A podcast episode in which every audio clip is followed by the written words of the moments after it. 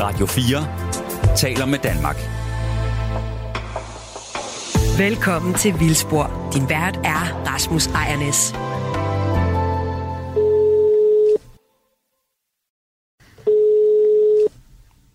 Det er Rasmus. Hej Rasmus, det er Kasper. Øh, du må lige hjælpe mig. Kasper, hvem? Øh, Kasper Fris. Andrew har bedt mig Ah. ringe til dig. Jeg er med. Videnslyd. Ja, ja, ja. ja. Uh, Andrew Davidson vil gerne have, at jeg hjælper med noget vildspor her i den kommende tid. Alright. Øh, nå. Har du ham lige i nærheden, Andrew? Jeg kan da hente ham lige et øjeblik. Tak. Hallo? Det er Rasmus. Øh, Ja. Hej. Kasper, ja, hej. Kasper ringede lige og sagde, at øh, han skulle lave noget feltreportage fra Vildsborg her i den kommende tid.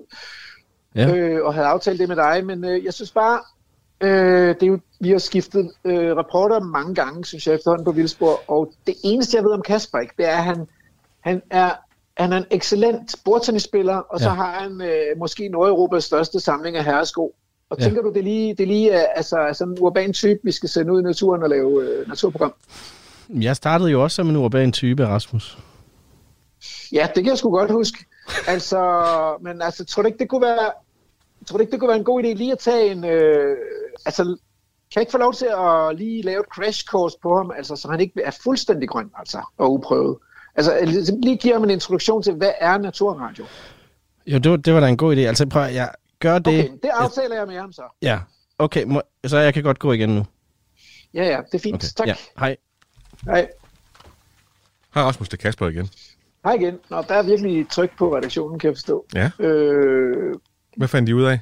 Jamen, vi snakkede lige om, at, øh, at det er jo lidt, altså det er jo lidt anderledes end mange andre typer af radio, fordi vi kommer meget ud i felten, og, øh, og jeg tænkte på, om du ville være frisk på at lave sådan et, lige få sådan en introduktion til, hvad er naturradio egentlig for noget, og vi har også nogle dogmer og sådan noget. Så jeg, jeg tænkte, kunne vi mødes et sted ude i naturen, øh, og så lige tage en intro?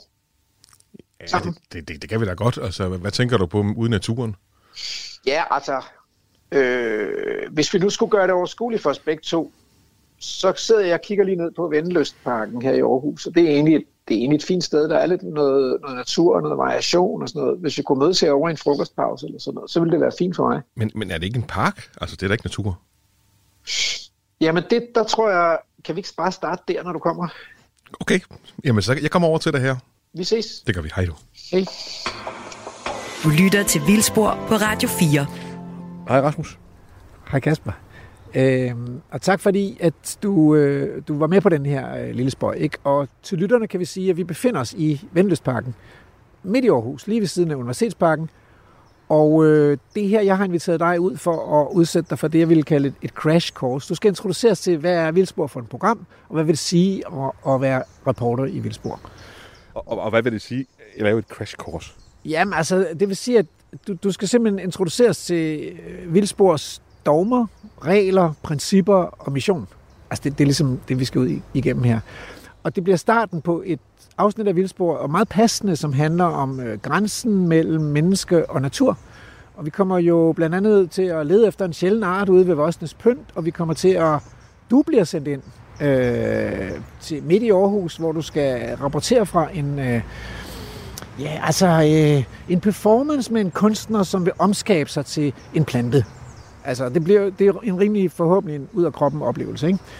Men, men nu skal vi lige have klædt dig på først, øh, og til det formål, så, så har jeg valgt den her øh, Vendeløstparken, ikke? Så hvis vi nu lige, øh, hvis vi nu lige, og du har faktisk, ja, du har bare ben, og det er jo selvfølgelig, det er jo dejligt sommervejr, og det er, det er jo fint.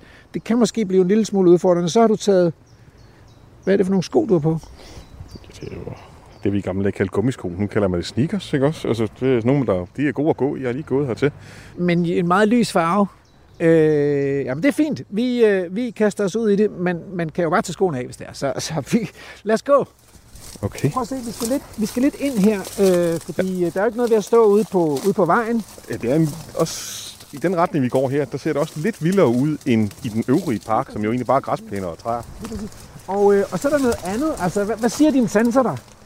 At nu kommer vi ud i noget... Altså, jeg havde ikke regnet med, at der egentlig var noget, der var så vildt her inde i, inde i parken, for nu går vi rundt i sådan en, en, en, en skov af nogle... Oh, og der var noget med min sko, der ikke var helt godt. Derfor nu går vi rundt i en skov, hvor der også er vådt nede, nede i, i bunden. Ja. Altså, det, er jo, altså, det er jo ikke en skov, det her. Det er jo så en skov af, af nogle høje øh, vækster, som jeg ikke kender. Øhm, Ja, det er Ja. Altså, kunne du prøve lige at beskrive for, for lytterne, hvor, hvor- hvordan ser det ud der, hvor vi står nu?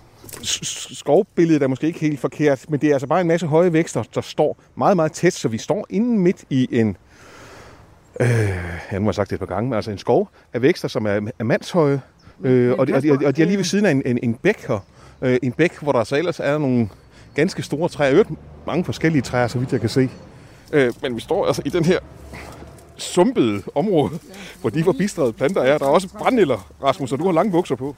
Ja, øh, ja jeg har taget lange bukser på, fordi, øh, fordi vi skulle jo, det, det er meget, meget praktisk, når man skal ud et sted, hvor der er brændenælder og, og, og kan være flåter. Eller, der er nu nok ikke så mange flåter her. Men, øh, men nu siger du vækster, øh, Kasper. Er, er det sådan vækster og træer? Er det sådan cirka dit ordforråd for planter?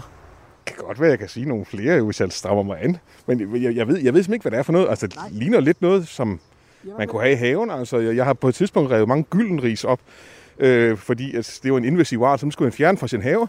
Øh, og det ligner lidt dem, men det er jo ikke dem. Det kan jeg godt se, det ikke er. Men det er rigtigt, det synes jeg egentlig er en udmærket association. Øh, det kunne godt ligne de der sildi og kanadisk gyldenris, som er sådan nogle haveplanter, der er invasive.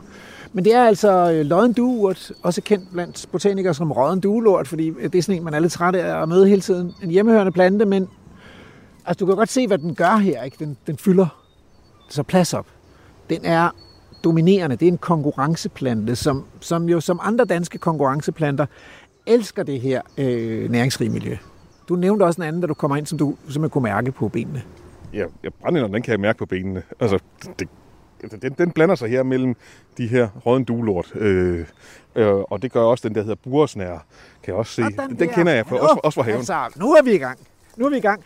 Og, øh, og så er der nogle træer, som du sagde, og der sidder også en fugl og synger. Der sidder flere fugle og synger, faktisk. Ja, Hvordan- der kan jeg muligvis have et problem, for jeg har arbejdet med radio i mange år, så, så jeg kan faktisk ikke rigtig høre så meget fuglesang længere. Okay, jamen det, vi har masser af fugleeksperter, så det, man er heller ikke som reporter forpligtet til at være øh, ekspert, men det er meget godt at vide, at de er her, de der fugle. Ikke? Øh, og indimellem, så, så kan vi jo tale om dem. Og så var der vand, og det er, jo, det er jo ret fantastisk. Efter den her lange tørke, vi befinder os nu i midt i juni, og det har vel ikke regnet i Danmark i en 6 uger eller sådan noget. Og alligevel så har du formået at få en lille sok. Er det rigtigt? det har jeg. Der er vådt dernede. Okay, men nu, nu tager jeg og plukker en af de her planter her. Og hvis der nu er, er sådan en, der kommer til dig med sådan en plante der, hvad, hvad, hvad, hvad er så din første spontane tanke? Det behøver ikke være lige den her plante, men hvilken som helst plante. Altså, hvis jeg var nede i en have, så vil jeg sige, at det er en, der er ved at luge. Ja. Ja. Altså, okay. øh, men, men nu står vi jo så inde, inde midt i det hele. naturen, og der er en, der kommer løbende, løbende til dig, eller vil vise en plante frem og sådan noget. Og det gør jeg jo nogle gange, hvis jeg er på, på ekskursion med, med mennesker, ikke? Øh, hvad, vil, hvad vil du tænke? Hvorfor kommer man med den? Øh, jeg vil nok forsøge at måske spørge dig til, hvad det er for noget, og i hvert fald måske være lidt stille, fordi du ved, hvad det er, og jeg er altså en lille smule på udebane i forhold til den her plante. Jeg synes, det går rigtig godt med det her crash course, fordi det, det problematiske spørgsmål, som næsten alle voksne mennesker stiller, det er, hvad kan den bruges til? Kan den spises, eller er den giftig? Og, det, og vi er jo ikke et spiseprogram på Vildspor, så vi prøver at gå udenom om det spørgsmål. Så planterne og dyrene og svampene, de, de er her egentlig bare, uden at de har et eller andet bestemt formål. Men det der med, at det så er en konkurrenceplante, som du siger, den er den store vinder lige her i det område her, bortset fra brændenælderne og bursnæren her. Ja. Altså, er, er det godt nok, at den er det, eller er den måske også en trussel mod andre, som er lige så værdifulde? Ja, altså det, det vil man jo sige, at, at det der med, at der er så voldsom en vækst næsten alle steder i den danske natur, det er faktisk en trussel mod en masse plantearter, der er tilpasset helt naturlige voksesteder med, med færre næringsstoffer og med flere naturlige forstyrrelser. Fordi nu sagde du jo, øh, da vi øh, gik ind i parken, at øh, ups, de har ikke slået græsset over det hele. Og det er jo rigtigt, det er det sted, hvor de ikke har slået græsset. Problemet er så, at i sådan et naturligt plantesamfund her, der vil der være nogle store græsne dyr, og vi har ikke set en ko eller en bison eller en elg. Jeg tror Nej. faktisk, vi... Der er elde på, der er elde på mine strømper, faktisk. Så det er det nærmeste, vi kommer et, et stort græsne dyr her i uh, Vendeløsparken.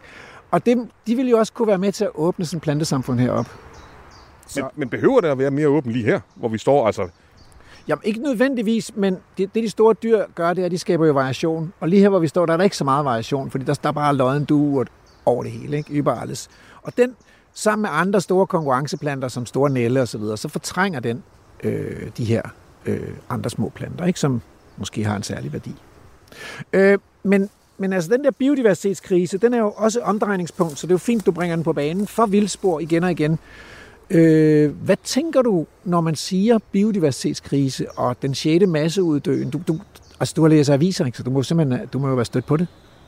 Ja, men, men hvad tænker jeg? Det virker jo yderst foruroligende. Derfor kan jeg jo også godt lide at lytte til et program som Vildspor, rent faktisk for at blive en lille smule klogere på biodiversitet. Du har simpelthen lyttet til vores program. Ja, det kan jeg godt finde på. Men så er du jo rigtig godt med, altså. Så, så, så tænker jeg, at vi er ved at være der.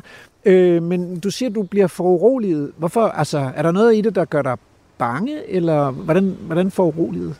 Det kan vel være foruroligende, altså at, øh, at der forsvinder en masse arter, planter eller dyr. Det hele hænger jo sammen på en eller anden måde. Alle planterne og, og, og dyrene, også her i parken, de lever i en eller anden form for symbiose jo. Og selv, selv mennesker lever i symbiose med naturen, og derfor har vi jo nødt til, at der er alle de forskellige øh, brikker i det her store puslespil. Så hvis nu du ikke kunne gå i, i butikkerne, men skulle leve hernede i øh, dueurtsumpen her, hvor der er så mange forskellige dejlige planter og dyr og sådan noget, hvor længe tror du så, du vil overleve?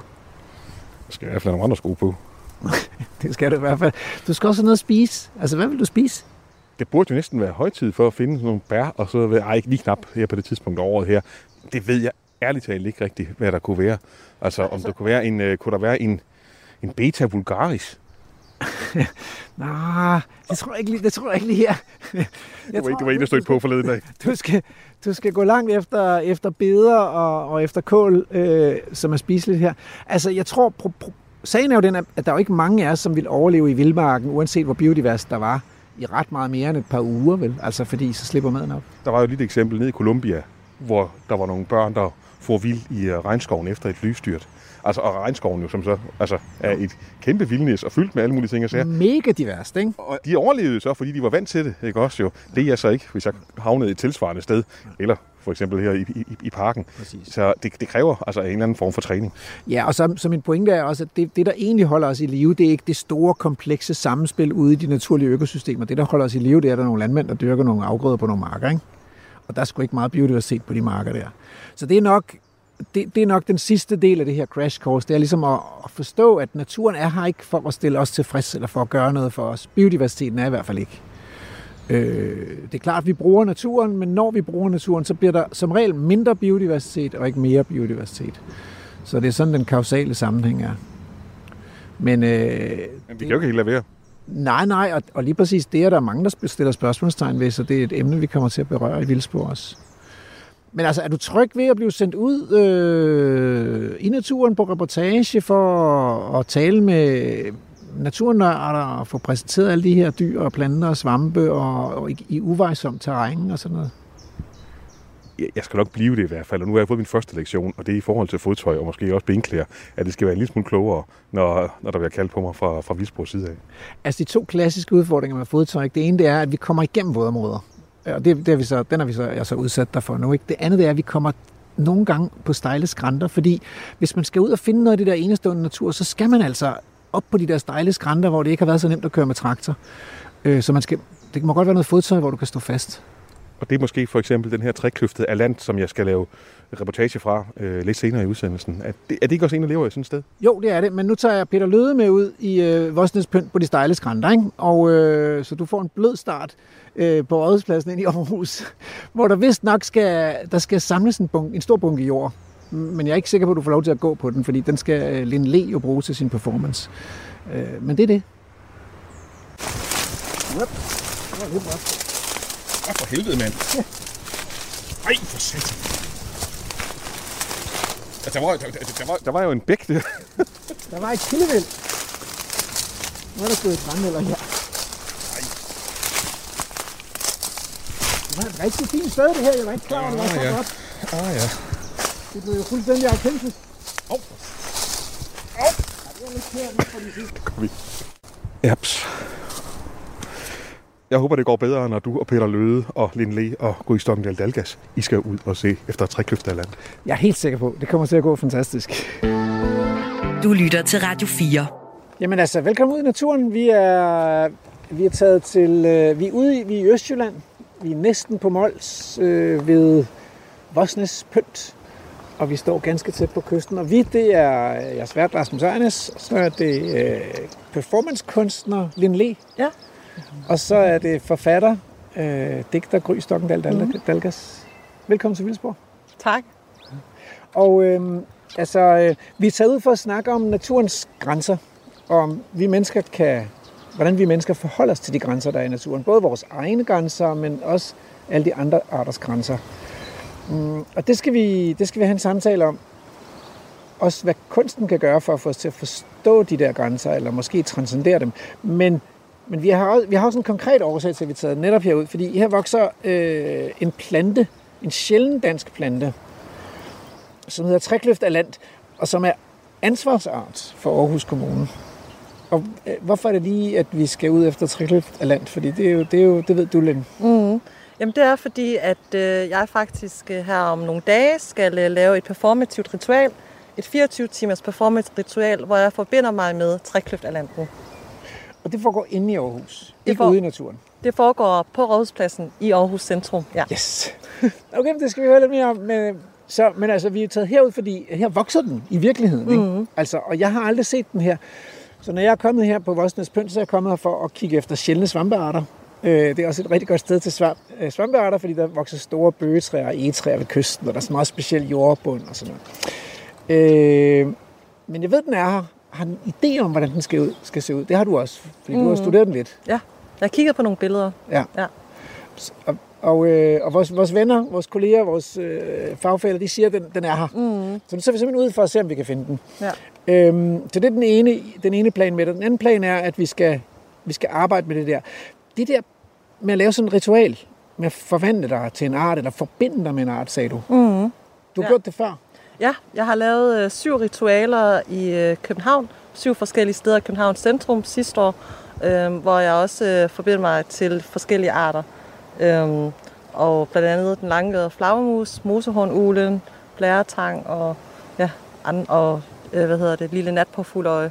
Øh, og det gør jeg, fordi at, øh, jeg synes, det er vigtigt, at vi forsøger at leve os ind i, hvordan de andre arter er, øhm, for at øh, skabe måske en større empatiforståelse, men også bare for at øh, øh, ja, se, hvordan vi, om vi kan opdage noget væsentlighed, væsentligt i os selv, ved at øh, lære dem bedre at kende gennem, for mig er det dansen og bevægelse, Men jeg er, bruger. er det en genkendelsesproces, eller er det en opdagelsesrejse, eller hvad? Er det, altså, Det er begge dele for mig. okay. Ja, fordi jeg tror, der findes noget inde i os selv, som, som ligger så dybt i os, som, øhm, som er allerede forbundet med de her andre arter. Men så tror jeg også, at der er noget, vi også opdager. Jeg tror, det er begge dele. Det, det, eller det føles det i hvert fald for mig. Noget af det er genkendeligt, og noget af det er, en, en, er en ny opdagelse. Men jeg har sådan en fornemmelse, at det, det er også noget andet. Ja. Fordi du, du, også, du går også og flytter med det der Extinction Rebellion. Jo. Er det ja. rigtigt? Jo, klart. Ja. Og noget af det har været i forbindelse med deres arrangementer måske, eller hvad? Eller det er Øh. øh... adskilt, en adskilt ting, eller hvad? Det politiske og det kunstneriske. Er det sammenflydende eller adskilt? Øhm, de her ritualer er adskilt fra de aktioner, vi laver Extinction Rebellion, men jeg er aktiv Extinction Rebellion, og jeg har mange af de samme værdier og principper, som folk i X er. Øhm, men, øhm, men jeg arbejder... Ja, fordi jeg er jo mig jo, så jeg er jo også klimaaktivist, og jeg er også øh, en del af Extinction Rebellion, samtidig med at jeg er også performancekunstner og alt andet. Så det er jo det, jeg blander det hele sammen i, i det her i det her performative ritual. Men perf- det performative ritual er arrangeret af mig som kunstner, og ikke af XR. Men man kan, man godt sige. få den der fornemmelse, når man... Så jeg har ikke oplevet ja. dine performances, men jeg har set billeder af det. Ja. Man kan godt få den der fornemmelse, der er sådan lidt opråb i det. Jo, helt klart, fordi det handler om, at... Se her, ja, se nu her. Ja. Ikke? Mig, langhåret Ja. flagermus. Ja. Det er ikke nemt at være mig, eller altså, eller, Mhm. og her er jeg. Mm, Se, hvor flot jeg er. Ja. Tænk Ja. ja. nu lidt om. jamen, det er meget demonstrativt, at øh, jeg også placerer 10 tons øh, bunke jord midt i byen. Men skal du også det ind i Aarhus? Eller? Ja, det skal jeg. Jeg skal cykle med... Øh, hvis vi skal, forhåbentlig bliver vi mange nok til at kunne cykle med, med jord fra godsbanen til øh, Rådhuspladsen. Har du regnet på det? Altså 10 tons? Ja, det bliver så cirka øh, mellem 140 til 150 cykelture med jord. Altså det er så ikke medregnet, at man også skal cykle tilbage efter jorden. Og det er så, hvis man medregner, at okay, en elladcykel, som man låner fra Silvan, kan tage op til, har en, har en øh, kilo nyttelast på øhm, 150 kilo. Så hvis vi siger, at man vejer maks 80 eller et eller andet, så er der jo 70 kilo. Og så har vi så regnet ud fra, okay, så det er 70 kilo jord, vi kan transportere fra godsbanen til, til rådspladsen, så vi også regnet ud med det, den afstand, der er imellem det, hvis man tager den sådan øh, korrekte vej, det som Google Maps viser, og ikke genvejene, mm-hmm. så, så, er det en, så er der en afstand på 1,5 km. Øhm, og så vil jeg regne ud på, at i løbet af de her, nu foregår det fra solnedgang til, øh, til næste dag kl. 12, så har vi jo cirka de her, øh, hvad hedder det, 12-13, ja, vi siger bare 13 timer, fordi jeg skal også nå at gøre klar inden 12, til, til at cykle med det her jord. Så det vil sige, at øh, jeg så vil regne ud frem til, at øh, man i hvert fald skal cykle med det her jord. Øh, der skal være fire personer, der cykler med det sådan tre gange, eller sådan, for at nå op til de der 10 tons jord. Så du, du har regnet det igennem? Men, men i hvert fald 100, altså, 140-150 cykelture, ja, for at være helt sikker. Nogenlunde tryg ved det, og lidt spændt på det. Jamen, altså, det er, vi, har, vi er ikke så mange frivillige cyklister, så det, at det virker altså som en umulig opgave, vi når op på de 10 tons, men, øh, men måske 8 eller 7 tons kunne godt lade sig gøre. Og jeg kommer også selv til der, og hvis ikke der, vi er nok frivillige cyklister, så kommer jeg formentlig til at cykle hele natten. Du, og det er fordi, du skal, altså, du skal slå rod i det der jord. Jeg blev, jamen, det er det, jeg blev nødt til at have noget jord at boldre mig i. Træklipperland skal have noget jord. Prøv, ja, altså, jeg vi kan, kan ikke rende rundt i en mudderklat. Ja, fordi, og det foregår i næste uge, ikke? Så Jo, man kan jo. ikke engang, vi kan ikke engang invitere vores lyttere Nej, til at nej. komme og cykle med dig. Det er først efter, ja. Ja, måske skulle vi bruge vores Facebook-gruppe til at sige, Ja. altså hvis der er nogen, der er, er Ja. friske på at cykle, det, det tror jeg, det, det, ja, det vil være, ja, det vil være så fint, vi skulle gøre det. Okay. Ja. Øhm, tak for hjælp. Gry, øhm, jeg, jeg har hørt dig læse op om gæresmutten. Ja. Og der havde jeg sådan en eller anden fornemmelse af, at jeg faktisk blev indimellem, så blev jeg en lille smule i tvivl om, om du var gæresmutten, eller om du var uden for gæresmutten, eller ind, altså, mm-hmm. så, så, så det her, det har du også øh, leget med på en eller anden Lige, måde. lige præcis. Jeg er sådan, i, min, I min seneste bog øh, har jeg skrevet et helt kapitel, der er sådan ligesom fortalt fra en gærtesmuttes perspektiv. Men den er samtidig også en lidt underlig syntetisk karakter ved, at den er sådan skabt ud fra både sådan sangtekster og alt muligt andet. Så ja. den er på en måde gærtesmutte, men så alligevel ikke. Den har noget menneskeligt over Den har sådan meget menneske, men det er også fordi, jeg ligesom har udsat den for en menneskelig stemme, så den er nødt til at tale meget menneskeligt. Og den ja. svinger sig op i de her meget sådan højromantiske toner og sådan sprogstil og sådan noget. Så det er jo ikke en gærtesmutte, men det er et forsøg på at være så meget en gærtesmutte som overhovedet muligt. Og har læst rigtig meget om, om gærtesmuttens sådan måde at opføre sig på, levemåde og biologi og det hele. Så det er sådan Og det er i bogen at performe transkønnet vrede. lige præcis. Og den, jeg har, så har virkelig tænkt på ind det her, hvordan jeg skulle genreplacere den bog. Det mm-hmm. kan jeg, altså du bliver nødt til at hjælpe mig. det er en Øhm, tekstsamling i hvert fald. det, det er sådan, man, altså kloge hoveder vil kalde det en, en genrehybrid, eller et ja. hybridværk, fordi det er sådan ligesom, den har, hver, den har fire dele, og hver, hver del har en genre, som er sin egen. Ja. Så den sådan, jeg gennemgår fra digt til en oversættelse til et essay, og så til en fanfiction, som så er Gertesmutte-delen, fordi at den er en fanfiction over øhm, Mary Shelleys Frankenstein, hvor jeg så har indsat en Gertesmutte, som så bliver ven med det her monster fra Mary Shelleys roman. Øh, fordi jeg synes, dengang jeg læste Mary Shelleys roman, at monstret var meget ensomt, og så ville jeg give den en ven. Og det var så Gertesmutten. Du skriver et sted, du holder med monstret. Ja. ja, det er ligesom, øh, ja, det der med, er det fordi, det, det, det er den svage karakter, eller den udsatte, eller den ekskluderede, eller... Jeg synes bare, at det er den, der ligesom ja, på en måde kan kaldes den svage karakter i romanen, eller i hvert fald den, der i hvert fald er the underdog, som burde vinde over overmagten, som er Dr. Frankenstein. Ja. Øhm, og så er jeg også meget interesseret i sådan grænsefelter mellem, hvad man kan kalde det naturlige og det unaturlige, hvor monsteret ligesom falder som en perfekt smørklat ned i, i den tematik. Ja. Øh, og så Gertesmutten, som ja, indsætter den som en, en slags unaturlig stemme ind i en allerede skreven tekst, øh, synes jeg også var spændende. Radio 4 taler med Danmark. Skal vi øh, bevæge os lidt derudad? Mm-hmm. Øhm, altså det her med det her med utilpassede, utilpassede eksistenser. Ja. Det er jo sådan rimelig centralt. Det synes jeg næsten, vi taler om hver eneste uge i Vildsborg, fordi Mm. Fordi det er jo ligesom et vilkår i den verden, vi lever i i dag, at den er indrettet, kontrolleret og styret mm. af mennesker. Ja. Om det så er Frankenstein, men der, men der er i hvert fald noget videnskab og noget plan og noget kontrol over det, ikke? Og i den verden, der er der nogen, der passer godt. Og øh, mm. nu kan vi se nogle store, kraftige græsser og noget vild kørvel her i vejkanten og sådan. De, de er sådan nogenlunde tilpasningsdygtige til den verden. Der er bare også rigtig mange små eksistenser af sommerfugle og øh, ganske små plantearter og sådan noget, som ikke passer. Om det, så, om det så er monstre, altså mange af dem er også så små, så man ikke engang kan blive bange for dem. Mm. Men i hvert fald utilpassede. Så, øh, så det der med de utilpassede eksistenser, at holde mm. med dem, mm. det fornemmer I begge to som ligesom genkender. Ja. Øh, det var i hvert fald noget, der sådan interesserede mig rigtig meget, det der med at sådan, egentlig starte med en karakter, som er Frankensteins monster, og så opdage ved at indse den Gertesmut, at Gertesmut også er svært ved at være i den natur, som mennesket har skabt. Ja. At den har svært ved at, ligesom, at finde livsområder, både i byen, men også ude på landet og især i skoven. Ja. Så alt er ligesom på en måde en kende for dårligt til, at den har det godt.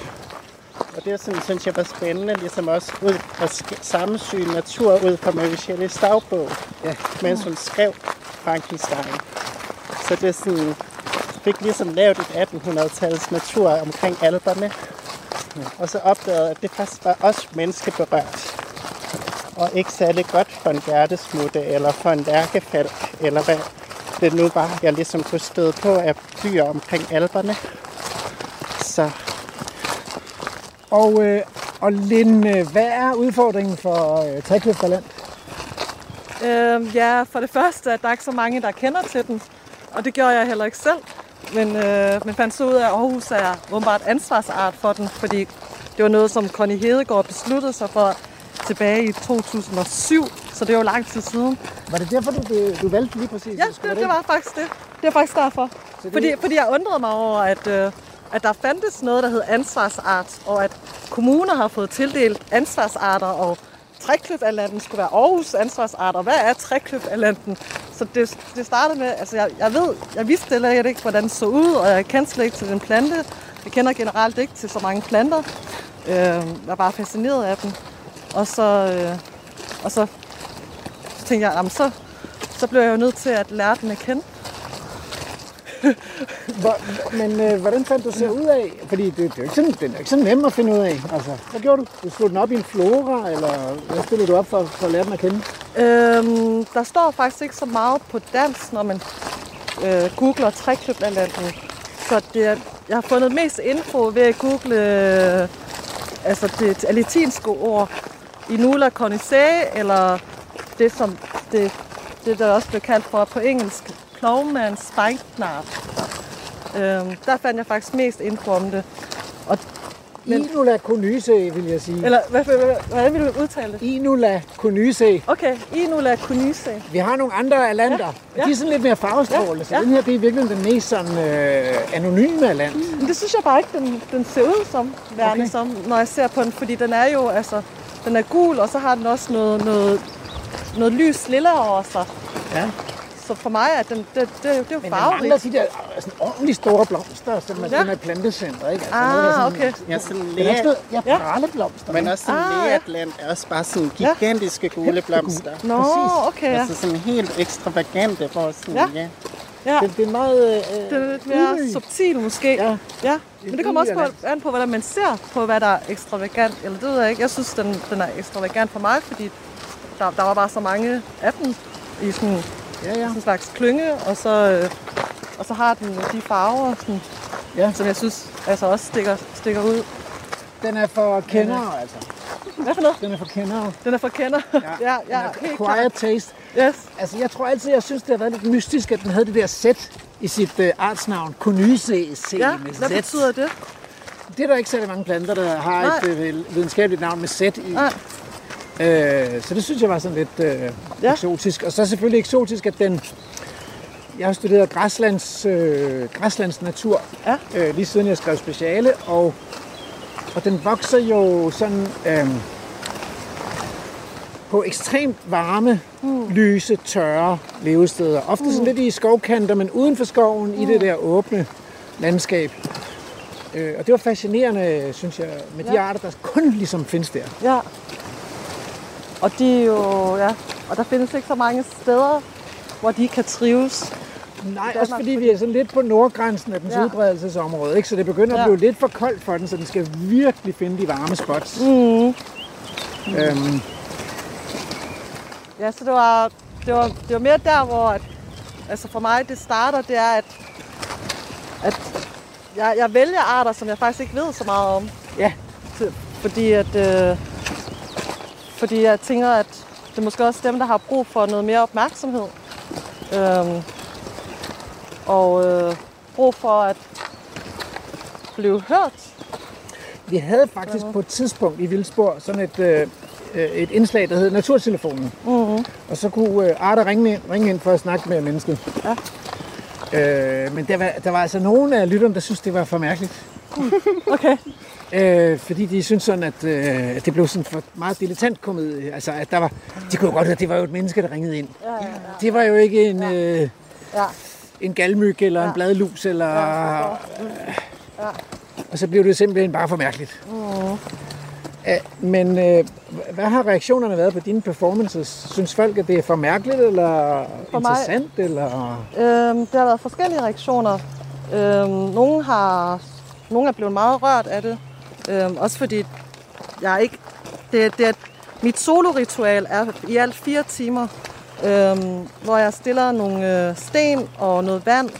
Og det, det, der går lige halvanden time, før jeg overhovedet nærmer mig jorden øhm, og tager masken på. Og så, og så, og så gentager jeg. Har nogle øh, gentagelser i, i, i, i mine handlinger. Øhm, så, så, så det er jo egentlig kun en tredjedel af performancen, hvor jeg egentlig altså er både mig selv og trækløftalanten. Men du sagde, Eller, eller en plante, eller en art. Ja. men du sagde fire timer? Ja. Jeg vil skide i bukserne af skræk, hvis jeg skulle øh, få fire timer til at gå. I det offentlige med rum. optræde i et Ja, offentligt rum. Ja, men der er også nogen, der, der altså, jeg lukker, det, jeg lukker det bare ude. Altså sådan, selvfølgelig, jeg, jeg anerkender, at de er der og bruger deres energi, men, men, øh, men hvis folk kommer med nogle, øh, Tilråb. nogle ja, tilråb, ja, ja, eller der var også nogle teenage der sad der på Rådhuspladsen i, i København med nogle, øh, med nogle ice. og de satte sig kun ned, fordi de skulle have en pause, i, i, efter at have shoppet rundt på strøget. Og så kiggede de, og så var det sådan lidt, ej, prøv at se hende der, hun render bare rundt i jordbunke og sommerfugl, hvad laver hun? Ikke? Og de sad der i lang tid og bare trækker den der ice. Og, der- og, og der var bare så mange dynamikker på Rådhuspladsen, så jeg skulle virkelig blive ved med at være i den her meditative state, og jeg havde en mission, og det var det, jeg skulle fokusere på. Mm. Øh, men men den, den var en stor udfordring. Men, men, men der er også mange, der bliver hængende hele 24 timer, faktisk. Og nogen, der også kom tilbage til de andre ritualer, Ja. øhm, og fandt det spændende, og, og kunne godt se mening i det. Øhm, og mange, der er også nogen, der overhovedet ikke kan se mening i det, og ikke, ikke stopper op og bare går videre og sådan noget. Og det er jo, hvordan det offentlige rum er, som jeg også godt, det er derfor, jeg godt kan lide at arbejde i det, fordi folk er så forskellige, og de har forskellige øh, oplevelser af det. Men, øh, men nogen kan også godt blive overrasket på den måde, at de havde ikke tænkt, at de ville se sådan noget, og så bliver de siddende, og så får de noget ud af det. Og det, det er derfor, jeg altid gerne vil tage øh, performance ud i det offentlige rum, sådan så at man ikke sådan så at man faktisk møder mennesker, der normalt ikke ser performance og teater og sådan. Øhm, ja. Ja.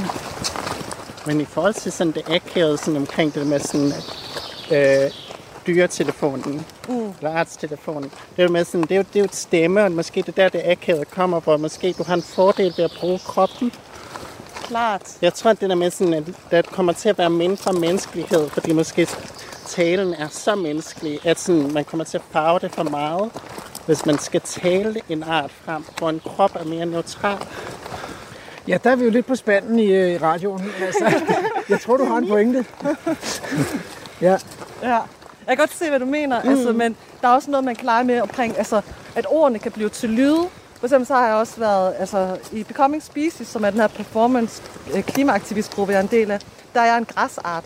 Jeg ved ikke lige, hvilken bestemt græsart det er lige nu, men jeg i hvert fald en eller anden græsart. Og det hedder jo Poaceae. Og jeg synes bare, det, det, det, er en flot, det er en flot lyd. Så har jeg lavet sådan en sang ud af det. Ja. Og så, så, så, så siger jeg jo så, poesia, som om jeg hidkalder et græs? Poesia, og, eller, og laver nogle rytmer. Po, po, po, po, po, Mm. po, poesia, poesia. Sådan, så, så, så på den måde, så, så synes jeg godt, man kan Ja, men det, tale det, sin art, men, men det er noget, Ja. noget andet med tekst. Lige Noget præcis, men alligevel griber du ind i sådan en sprogets bestanddel, som er lyden, som er måske det mest fysiske, der er. Ja, det, det er også sådan, jeg arbejder. Ja, det, er det. Det er præcis. noget andet. Men det er sådan, jeg, er bare, sådan, jeg bare sige, at jeg er misundelig. Ja, Det er sådan, det er det. Men jeg prøver også at være sådan, okay, hvordan kan jeg sådan... Gerdes, jeg tænkte sådan, da jeg skrev Gertesmånden, skal den være meget sådan elaborerende og lave lange sætninger, hvilket er unaturligt for mig, så jeg ligesom skulle bøje min stemme så meget ind i, hvad jeg forestiller mig, en Gertesmåtte vil gøre. Ja, fordi du er jo også bundet af sproget som Ja, forfatter. lige præcis. Ligesom vi er som radio. ja. Der er også nogle pauser. Altså, mm. øh, jeg tror også, jeg ser det med, at, at, at, at jeg ser ikke helt, at jeg transformerer mig til en art, fordi jeg ved jo godt, jeg bliver jo ikke en art-art. Øh, og der er undervist for nylig i teaterbutikken, hvor vi øh, snakker om, at ja, vi, vi bliver til andre arter. Så var de sådan lidt, er det det der, der bliver kaldt for furry? Så var sådan, hvad er furry? og, så, og så fandt vi ud af, at furry, det er sådan folk, der, der virkelig tror, at de er måske en kat, og så render rundt og ser ud som en kat, eller sådan. Og så var vi sådan lidt, ah, det, det er ikke det, vi laver. Det er ikke det, er ikke det jeg laver. Altså, vi, vi vil måske mere forbinde os på den måde, at vi vil lære deres bevægelser og, og finde en måde at øh, altså, blive inspireret af deres bevægelser og lyde og, og miljø, mere end at vi sådan 100% tror, at vi er den her. Så det handler mere om øh, at nærme sig, end at... Nu nærmer vi os havet. Ja. Så vi går simpelthen ned på stranden. Jeg tror nemlig, vi faktisk, faktisk vi er kommet til at gå lidt for langt, men det betyder ikke noget. Så går vi bare tilbage langs med øh, stranden. Du lytter til Vildspor på Radio 4. Vi er taget ud øh, ved Vosnes Pynt. Nu er vi kommet ned på Stenstranden til havet. Og øh, Vosnes Pynt, det er i Østjylland, og vi er taget herud, det er i Aarhus Kommune, øh, fordi vi skal finde Aarhus Kommunes øh, ansvarsart, trækløft af land, som Lin Le, performancekunstner, der er med i dag, skal lave performance-ritual øh, med inde i Aarhus, faktisk på Aarhuspladsen. Ja. Øh, I 10 tons jord skal hun slå råd som trækløft af land. Og med os har vi også Gry Stokkendal Dalgas, forfatter, som også har udforsket og arbejdet med de her øh, grænseflader i naturen. Mm-hmm. Øh, og jeg tænkte, du har faktisk taget noget, øh, et stykke med, som du kunne læse op. Det er præcis. Og øh, jeg tænkte, det var et meget godt tidspunkt, vi står herude i solen Ja. og med bølgerne skyllende ind på stranden. Mm. Og mikrofonen er meget retningsbestemt, så, så selvom det lyder som om bølgerne overdøver dig, så, Okay, øh, okay, så, gør de- nice. Ja. Øhm, og jeg hopper bare sådan lidt ind i teksten. Den er på vej ud af byen. Hele vejen rundt om byen, hvad er det, jeg ser? De grønne enge løber op ad bjergskråningerne. Og med menneskenes påfund udvist de. Ilden lapper et stykke gråbrunt lynghed i sig, skubbet frem af en flok mænd med store vifter. Flammerne står som et orange felt på bjergsiden, blafrende og forvandlende. Alt det, som køer og korn får til at ske. Mennesker har en utrolig evne, og det er måske deres eneste. De kan omskabe alt i deres billede.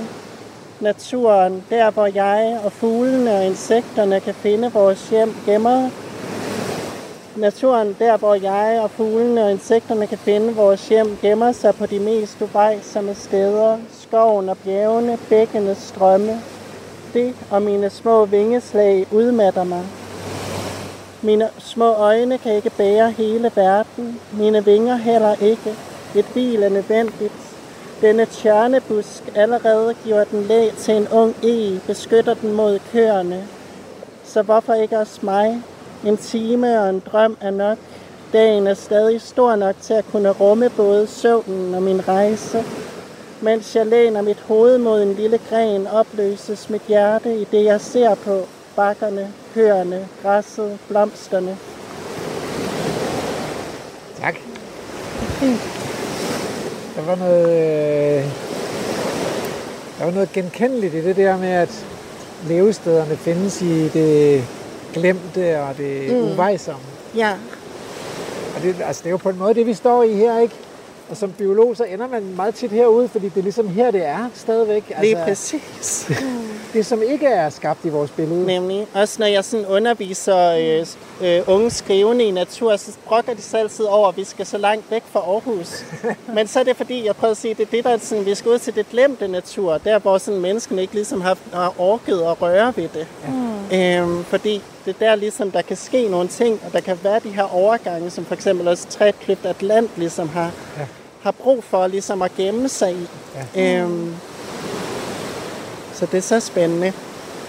Og der er jo de, nu er det ikke tjørn, men nu er det så slåen, et slåenkrat, der er Lige hernede. præcis. Og egetræerne står hernede, fordi at de ikke kan tåle produktionsskovens mørke. De skal ud og have noget lys. De ikke? skal nemlig have noget lys. Det er et lystræk. Så ja. det er sådan, ja, de gror her ved, ved, ved, øh, ved strandbredden. Ja, sammen med ask og vedbind, Mm, som også kravler op ad stammerne, når der er lys nok til dem. nemlig. Og så en sjov blanding, ikke? Fordi så står der også tagrør, og faktisk helt op på skrænterne står der tagrør. Nemlig. Og det er selvfølgelig, fordi der kommer også vand ud her, Ja. Som, som siver ud af, af lærskråningerne eller lærsiderne her. Mm. Men og så den, den lille gærsmutte der, hvis hjerte opløses Ja, i, øh, i naturen. ja. Det er et dejligt billede. Det er et rigtig dejligt billede. Altså, og det er sådan, jeg har kørt meget på, at sådan, jeg, jeg ligesom indstillet mig på, okay, jeg har den her gærtesmutter, der er nogle regler for, hvordan jeg skal tale og hvordan jeg skal tænke. Og så kom den ligesom af sig selv meget. Jeg, t- jeg har tænkt meget på det der med ordet indlevelse. At jeg ligesom på en måde sådan er et medium for den pågældende ting. Om det er en person, jeg skriver om, eller om det er en gærtesmutte. Det er egentlig sådan rimelig lige meget for mig, ja. har jeg opdaget. Øhm, Men det minder mig jo om, om sådan, øh, altså, øh, en, at man også i den meditative, meditative praksis forsøger ligesom at, at slippe den der, de der faste opfattelser af, hvordan verden er og hvordan verden skal være. Mm. Og give slip på forestillinger om, at der er noget, man skal gøre. ja. Og når man så har sluppet alt det der, som jo er meget menneskeligt, vi, vi har en mening om, hvordan tingene skal være, vi har en mening om, hvad der skal gøres, og vi har travlt med at gøre det, og hvis man slipper det hele, mm. at der så er en mulighed for faktisk at få en kontakt, altså Ja. på et lidt dybere plan. Mm. Men fire timers ritual, Lind, Ja. Altså det, det kan man heller ikke, altså du kan ikke gøre noget hele tiden, så du bliver nødt til at give lidt slip på det der gørende også, og, Jamen, være, og også, gå ind i sådan en øh, meditativ flow, eller hvordan, hvad Ja. gør du? Jamen, der er, der er pauser. Altså, øh, hvad hedder det? Jeg gør alting meget langsomt. Ja, det, må, jeg- det vil jeg godt tro, altså. Ja, det, så på den måde, så går tiden jo. så, og jeg laver mange cirkler.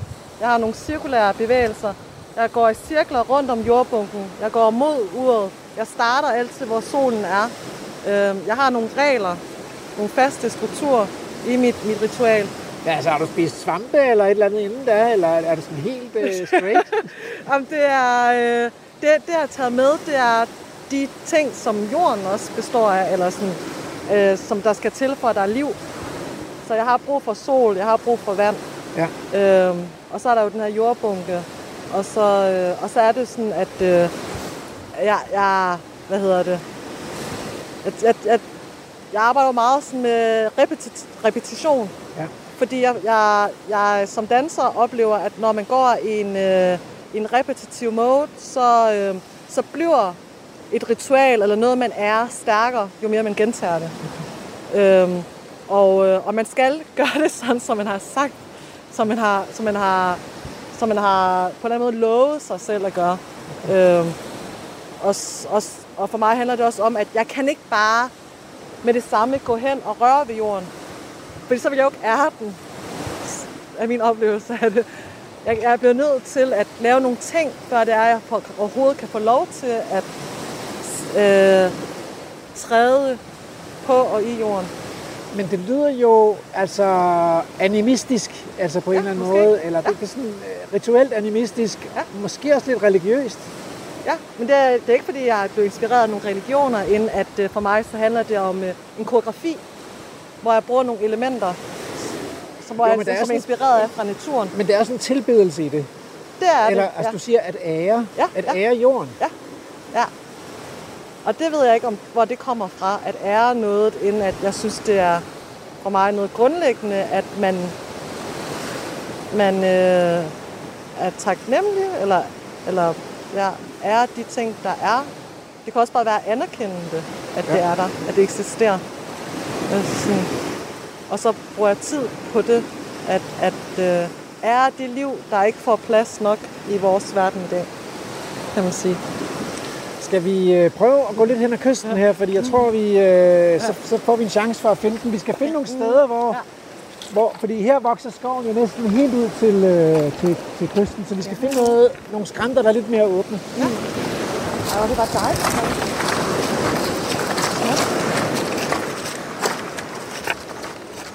Heroppe i skoven, der, der, er, der er nogle fantastiske steder, hvis man er nysgerrig efter de her store svampe, som danner mykorrhiza med træerne, altså lever i samliv med gøgetræerne. Mm, ja.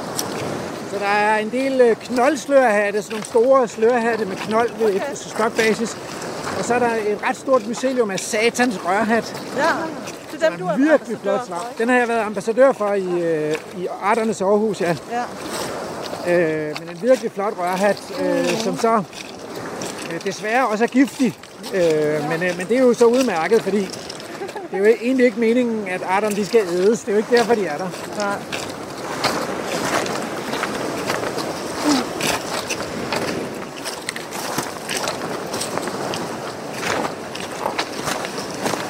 Man gå lidt bøjet knæ, fordi jeg fik hold i lænden den anden dag, hvor jeg gik på sådan noget. Ja. Ja, og det, øh, det skal jeg virkelig minde mig selv om. Især når, efter man sådan bliver lidt ældre, så bliver man lidt mere doven, så går man med sådan nogle stive ben. Okay. Se, det der, Ja. det begynder jo allerede at ligne noget, ikke? Jo.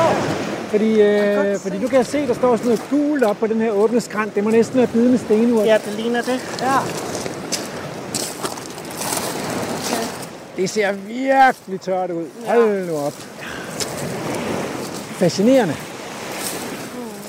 Og, øh, og den, der er på vej der, det er stor knopurt. Den har bare nogle dybe pælerødder, så den kan altså... Den er jo helt grøn, selvom græsset er visnet her. Ja. Det er fascinerende at se, ikke, hvad der er visnet og hvad der stadigvæk er grønt. Mm. Og, der, og så kommer et gul snære op, kan jeg se, der også bare har det helt fint. Sig mig, Gry, havde vi ikke aftalt, at du skulle være forfatter? Jo, men sådan en amatørbiolog. Fedt. Du lytter til Vildspor på Radio 4. Altså, jeg havde lyst til at, at, at lave sådan et spring. Ja.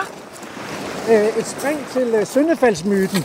Fordi den på en eller anden måde handler om den her udfordring med at, at komme ud af sin skal, eller hvad man nu skal sige. Den har fundet en sten. Kunne du godt lige bruge en sten til det der performance-materiale? Jamen, øh, jeg er meget fascineret af sten. Det var en meget flot sten. Det var helt trækantet. Hvad var du ville sige om Søndefaldet? Søndefaldsmyten. Jamen altså, øh, jeg ved ikke, hvor godt I husker den, men, men det er jo sådan meget enkelt, ikke, at Adam og Eva var i paradisets have. Og, øh, og så, om de keder sig, ved jeg ikke, men i hvert fald så øh, finder de ud af, at man kunne også lige smage på, øh, på den der kundskabens, et, et æble fra kundskabens træ, eller en frugt fra kundskabens træ. Ja. Og, og da de spiser af det der kundskabens træ, så får de øh, skældneevnen. Hvad er skældneevnen? Skældneevnen. Evnen til at skælne mellem godt og ondt. Du, Wow. Peter, har fundet en øh, Har du? hel taskekrabbe. Som, Det er en taskekrabbe? Nej, ikke taskekrabbe. Strandkrabbe, Nå, okay, som ja. er tørret i solen. Ja. Wow. ja. Men jeres skældende evne, Ja, og så, altså, det, det der sker ikke, øh, da de har så fået den der, det er, at Gud kommer tilbage og opdager, at de har forbrudt sig mod hans lov. Og så siger, så siger Gud, I, skal, I har fået en guddommelig evne, Ja. men I skal ikke blive som guderne. Og så straffer Gud Adam og Eva. Og det, der sker faktisk to ting, efter de har spist det her. Det første er, at de ser de nøgne og dækker sig til. Mm. Det vil sige, skammen, de skammer sig mm. over deres egen natur. Mm. Og det næste, der sker, det er, at Gud øh, sparker dem så ud af paradisets have, så de bliver forvist fra harmonien. Ja. Der er sådan en harmoni og fred og fordragelighed og lykke inde i paradisets have. Så det følger ligesom med den her skældne evne, at, at de bliver fremmed for deres egen natur og fremmed for al den anden natur også. Og så står de dobbelt fremmedgjorte uden for, uden for paradisets have, ikke? Mm. og er temmelig meget på røven. Mm. Øh, men med en guddommelig evne, skældende evne, som vi så har brugt til at lave sprog og musik og teknologi og øh, landbrug og skovbrug og bygge store bygningsværker og sådan noget. Mm. Alt det der menneskelige, som vi har. Ja. Og det, kan- på en eller anden måde, så kan jeg godt identificere mig med den der længsel som biolog efter at komme tilbage i paradisets have. Altså. Ja, ja. Ja, fordi vi har fået, vi har fået evnen til at sige, at vi er mennesker, og derved er vi blevet ensomme i forhold til alt det andet omkring os. Ja. Fordi lige snart man skaber et os, så er der nogen, der hedder, der er nogen, der er dem. Ja. Og det vil sige at sige resten af naturen. Ja. Øhm, Og det er simpelthen så svært ikke at, blive, ikke at dele naturen op i rigtigt og forkert. Mm-hmm. Selv hjemme i min egen have, nu den der markkravklo, Ja. den er så kommet i punkten med de forkerte, ikke? ja. Og de store mælk, jeg kan godt lide de små mælkebøtter, men så er de store mælkebøtter forkerte. Mm. Og så videre, og så videre, og så videre. Ikke? Men der er vel også, altså jeg oplever sådan, når jeg for eksempel ligger på stranden eller går en tur i skoven, at, øh, at det at give tid til bare at være i noget, øh, og, så, og så opleve, at der lige pludselig kryber noget forbi en, som man ikke ved, hvad er. Der, der, der er noget i det, at jeg, altså sådan, jeg opfanger ikke ligesom jeg, altså sådan, det, alt det, jeg har fortalt mig, det har jeg allerede lidt glemt. Fordi det, jeg ved ikke, betyder information, det hænger bare ikke fast i mig. Men, men følelserne er i mig. Altså sådan, oplevelsen er i mig. Øh, jeg vil huske det her i billeder, jeg vil huske øh, den måde, I ser ud på faktisk, og den måde, I varer, og måske sådan, den måde, I bevæger jer på, måden, I taler på. Og det er sådan, jeg også oplever naturen. Øhm, og det giver for mig, det, det er sådan en, det at give sig tid til, ligesom at vi også giver os tid til at være sammen nu og gå på jagt efter trækløfterlanden. Øhm, at give sig tid til bare at være i noget af det, der giver mening for mig, hvor jeg også nogle gange tænker på, om det var det måske også var det, de oplevede i Sønderfald eller i Paradis, at der var tid til at være i noget, men måske ikke bare så havde så travlt med at, at, at, at begrebsliggøre alting, eller skælne mellem ting. Mm. Efter de blev sparket ud af paradisets have, så fik Ja. de jo meget travlt, fordi så skulle de jo, så skulle de jo opdyrke den stenede jord. Jo, det var sgu hårdt arbejde, ja, altså. Ja, ja. Øh, Så det tror jeg, du har meget ret Måske. ret i, altså. Jeg ved ikke, det er bare, jeg har bare tit tænkt noget med tiden, og det er også det, jeg bruger mit performance-ritual. At give mig tid til at være i det lang tid. Jeg vil ikke bare kunne forbinde mig til trækløbalatten, hvis ikke jeg også gav mig tid til at opbygge noget, et forhold til, til de ting, der er. Jeg bliver nødt til at være i det, før jeg kan ud, altså lave noget, eller, sådan, eller i hvert fald, at for mig er naturen vidunder, der kommer til mig. Øh, om, det skal vi snakke mere om i anden time, og øh, heldigvis er vi jo, der skal vi altså også finde den der øh, øh, trækløfterland. Ja. Jeg har ikke fået spottet den endnu, Nej. så det er meget godt. Fordi vi skal også have noget at snakke om. Og i anden time, øh, der kommer vi faktisk også til at kigge på det der ritual, du skal lave inde i, inde i Aarhus. Men det bliver ikke på ekspeditionen her. Nej. Ja, så øh, følg med i anden time. Hæng på.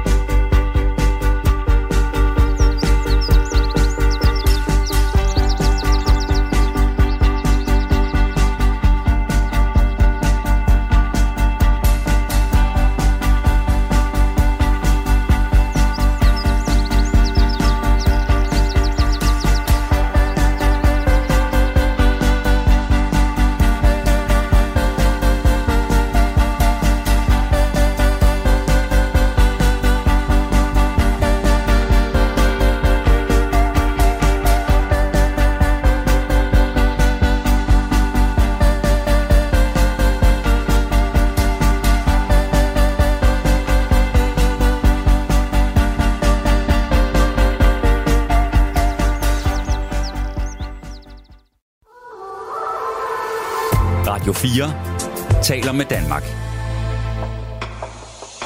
Velkommen til Vildspor. Din vært er Rasmus Ejernes. Vi står øh, ved Vosnes Pynt, og vi, det er deres vært, så er det forfatter Gry Stokkendal Dalgas, som viser sig ikke bare at være forfatter, men også amatørbotaniker. og så er det performancekunstner Lin Le. Og vi er her, og vi er lige netop her, fordi vi er ude for at se, om vi kan stifte venskab og bekendtskab med øh, trækløft af land, som er den plante, Lin skal performe inde på Rådhuspladsen i Aarhus. Og, øh, og nu begynder det at lugte lidt, altså tampen brænder her, fordi vi har fundet en tørskrant. Ja. Og den er sådan i, i kanten, i sådan, på en måde i skovbrynet. Der er en ting, der generer mig ved den her, ved den her skrant, og det er de her fyrtræer, som er, så vidt jeg kan se, østrisk fyr. Altså en ikke hjemmehørende dansk fyrart. Og det er fordi, at der er nogle skovfolk, der har plantet en øh, fyr op på toppen, og så har den sået sig selv med fyrtræer hernede på øh, siden. Og, og så er der en ting også mere, det er, at der mangler de der store planteædere, hmm. som ville have været der i en, et vildt dansk økosystem. De ville, jeg synes, det var rigtig dejligt at gå og æde de der øh, vintergrønne skud på fyretræerne om vinteren. Øh, men de er der ikke, så, så nu ender det måske med at blive til fyreskov. Det er lidt synd, fordi der er så mange fine arter knyttet til det lysåbne miljø. Mm. Der står også noget vildt mere, Anne. Ja. Også helt hernede, ja. Den, den har det lidt tørt. Mm. Det skal bare. Wow. Ja, sådan kort, kort bare troede jeg, at det var øh, en eller anden form for mynte, der var kollapset, men du har ret, det er selvfølgelig igen. De har lidt sådan nogle duftkomponenter, der minder om Nemlig, og hinanden. bladformen lignede, så jeg også sådan, Ja. Ja. Ja. Og det er også øh, Ja. end der står deroppe. Ja. Nå, men jeg tror, og der står noget Sankt Hansurt. Altså, det er den rigtige type af miljø, men jeg kan ikke spotte noget. Jeg kigger jo efter noget, som jeg ikke er vant til at se på sådan en tørskrant her. Fordi jeg har aldrig set den før, den der øh, trækløfterland. Så det er ligesom vores første møde med den art. Det er lidt Ja, spændende, ja, altså. det er Men det er det, der sådan er dejligt, at man, vi kender nogle af arterne, så vi kan ligesom sortere dem fra, og så finde det uventede, mm. som så skal være vores, sådan, vores eftersøgte plante. Ja. Der er også en kravklo. Ja. En markkravklo. Øh, den står også derovre imellem. Der er også egentlig blomst derhenne bag, Nej, er der det? bag producer. Det er en lille lyserød blomst om bag Ja, det er der da også. Nu skal jeg flytte mig, så jeg kan komme. Peter, du står i vejen. Peter er Jeg står midt på i en dag. skrant, der er 90 grader. Altså. På mange måder er du den vigtigste person. Øh, Og det hører med til, øh, til uddannelsen som øh, producer på Vildspor, at man øh, kan færdes på stejle skrænter, ikke? Det kan du tale med Andrew om. Vi prøver. Nej, men det... Jeg, Du har også alt det udstyr. ja, og du skal jo slæbe på alle det der udstyr. Jeg prøver at plukke den der Wow. et lille stykke af den der markkravklo. Den er altså fin. Ah. Den er rigtig fin. Man kan se, det er en ærteblomst. Den ligner lidt en, en ærteblomst. Og så har den kirtelhår, så hvis man prøver at tage, tage på den, så, så kan man mærke, at den er sådan lidt klæbrig. Mm. Ja. Og så får den det, der gør, at jeg er lidt ked af, at jeg har fået den hjem i min lille have. Jeg har simpelthen fået sået noget markkravklo. Mm. Og det er, at den får nogle ret lange, stive torne. Mm. Så det er simpelthen, hvis man har sådan en i græsplænen, så kan man ikke gå med bare tage om vinteren eller sommeren, og det er jo træls. Mm. Men de er smukke at se på. Meget smukke, og øh, bierne elsker dem. Ja. Nå, men vi skal videre hen ad Ja. skrænten, hvis vi skal finde den der trækløfte. Du lytter til Radio 4. Men altså, øh, der er jo også, der er naturen jo, altså, øh, naturen er jo ofte, altså, ubarmhjertig. Ja. Jeg talte med, jeg var på konference i Rom og talte med en, en anden forsker om det der med, at om det der med, at der er så meget, øh, så mange af de her dyrevelfærdsaktivister, der synes, det er synd for dyrene, hvis de skal leve ude i naturen og Mm. opleve den barske natur. Og så sagde han, at han set sådan en film, hvor med en storkerede, hvor en af ungerne var lidt mindre end de andre, og så på et tidspunkt kommer moren tilbage og kigger lige de der unger an, og tager den lille unge og dumper den ud af redden. Så Ja. ja. væk med den, så har vi to store unger tilbage, og de passer sådan lige størst. Ja. Det er jo altså, det er jo øh, the, den rå verden. Mm. Rå og barske verden. Mm. Der er det jo, der kan man jo godt sige, at, at en af menneskets forser er faktisk den her evne til at leve sig ind i andres perspektiv og, og, have, og have medfølelse. Ja. Og måske er det også et, ud, altså også et udslag af skældneevnen, at vi faktisk, at det faktisk gør os i stand til at forestille os andre, andres virkelighed. Og tale med andre mennesker om deres virkelighed. Ja. Ja, lige præcis ligesom, at, at jeg ved, at du hedder Rasmus, så kan jeg indleve mig i nogenlunde, hvordan det er at være Rasmus. Åh oh, nej, det håber jeg ikke for dig. præcis. Men det er det samme med plantenavne, eller at kende til en fugl. Er sådan ligesom, men hvis man ved, hvad de hedder, og hvis man ved basale ting om dem, så kan man leve sig ind. Navnet kræver det bare, den der indlevelse. Ja, og sådan ydmyghed for hele tiden at blive ved med at undersøge det. Ja. At i sidste ende, så ved vi måske heller ikke. Altså, vi ved jo aldrig det hele. Så man skal være åben for hele tiden at undersøge ting. Nå, men så vil jeg spørge jer, hvad tænker I om kærligheden? Fordi,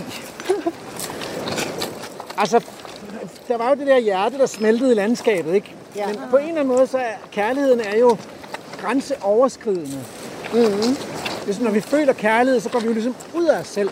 Man kan næsten sådan, synes jeg, hvis der kommer et menneske, man elsker, så kan man næsten have den der fornemmelse af, at man løber mennesket i møde. Man bliver stående, men hjertet, hjertet løber ligesom hen i retning af det der menneske. Ja. Så hvad er det for noget, den der kærlighed? Okay, det er svært. Altså, kærlighed kan måske basalt siges som, at man har lyst til at stoppe med at være et jeg, og gerne vil være et vi. Og det var, øh, det, var, det var en smuk formulering, synes jeg. Ja, altså, jeg er forfatter. Eller lad den anden være fri. Hvad siger du, Lind? Lad den anden, lad den anden være fri. Lad hinanden være fri. Så, så der er en, et fællesskab og en frisættelse i det. Ja, det, det synes jeg. Kan de ikke være, godt være der begge to? Ja, altså, at det, at det optræder spontant, når man sætter hinanden fri. Den der oplevelse af at være et. Ja. Ja, et frit vi. Har vi, har vi øje på skråningerne? Nu skal vi, øh, ja, fordi nu begynder, nu nærmer vi os den der pynt der, og det tror jeg faktisk er et meget godt bud på, hvor det kunne være. Men der er jo ikke lige så meget åben vegetation her. Nej, nemlig. Det kan godt være, at vi lige skal gå rundt om pynten for at se, hvordan det ser ud rundt om. Ja. Jeg synes, det er lidt for lukket her. Men ikke umuligt. Ikke umuligt. Vi nærmer os måske tamt Så står der lidt af den forkæbrede plante gyvel der. Hvorhen? Du. Den, den der sådan lidt halvvisne. Okay. Den ser ud til at have lidt hårdt her i tørken. Ja. Lad vi skal lige se her, hvad det, hvad det er for noget. Vi er ret gode til at se, hvad det er, selvom vi er det, det, det her, det er altså et eller andet. Det her, det kan altså et eller andet. Den, den der har jeg simpelthen aldrig set før. Nemlig. Øh, eller er det en... Øh, den er jo meget, meget øh, i meget, vi gør her. Mm. Som noget af det eneste, der slet ikke ser ud til at være tørkestresset. Okay. Tror jeg, det kunne være den? Ah, den, det ved jeg sgu ikke. Hvad skulle det ellers være? Hvilken plante kigger du på? Jeg kigger på den her plante. At det kunne være trækforbedring. Ja, det er det, jeg tænker. Nå, Det er det, jeg tænker. wow, okay. Men den har sådan nogle fine tænder på bladene. Mm.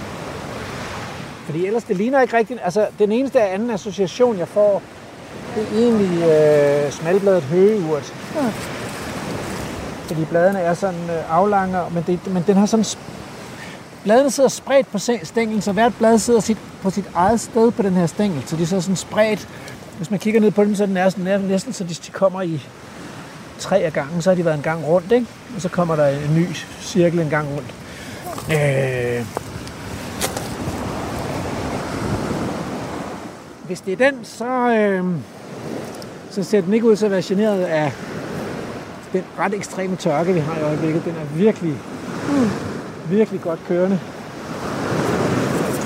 Hvis det er den, så skal jeg lige have et billede af den. Vi skal have et billede af den, og så, så kan, vi kan også lige prøve at se, hvad iNaturalist siger Ja. til den. Ikke? Ja. Fordi der er sådan en billedgenkendelsesfunktion. Ja, det er godt nok hæftigt lys her. Jeg må, så jeg skal prøve at se, om jeg kan skygge for den, og så tage et billede af den i skygge i stedet for. Hvad så du? Vi er ikke tilstrækkeligt sikre til at komme med en anbefaling. Nå, men det er også fordi, jeg har den på flight mode. Selvfølgelig, vi laver jo radio. Kom så, baby. Smalbladet høgeurt, det var så min egen association også. Okay. Ah, sådan vokser smalbladet høgeurt bare ikke, altså. Nå, Når jeg kigger på naturbasen, så har den mere tydelige sådan over i bladet, og sådan lidt en sådan... Nu skal jeg selvfølgelig skrue op for lys, det kan godt være, det er smalbladet høgeurt, vi har her. hvis man Den kan har, se. det er jo bred, den har noget større og bredere blade, ikke? Så det er smalbladet høgeurt. Mm. Det, den, den er godt nok speciel. Ja. Hmm. Der er også den, der hedder kvasthøgeurt i øvrigt. Mm. Jeg ved, hvordan den ser ud. Nå, vi skal videre. Okay. Det var ikke den. Nej. Det var ellers lige spændende. Ja. Tæt på. Ej,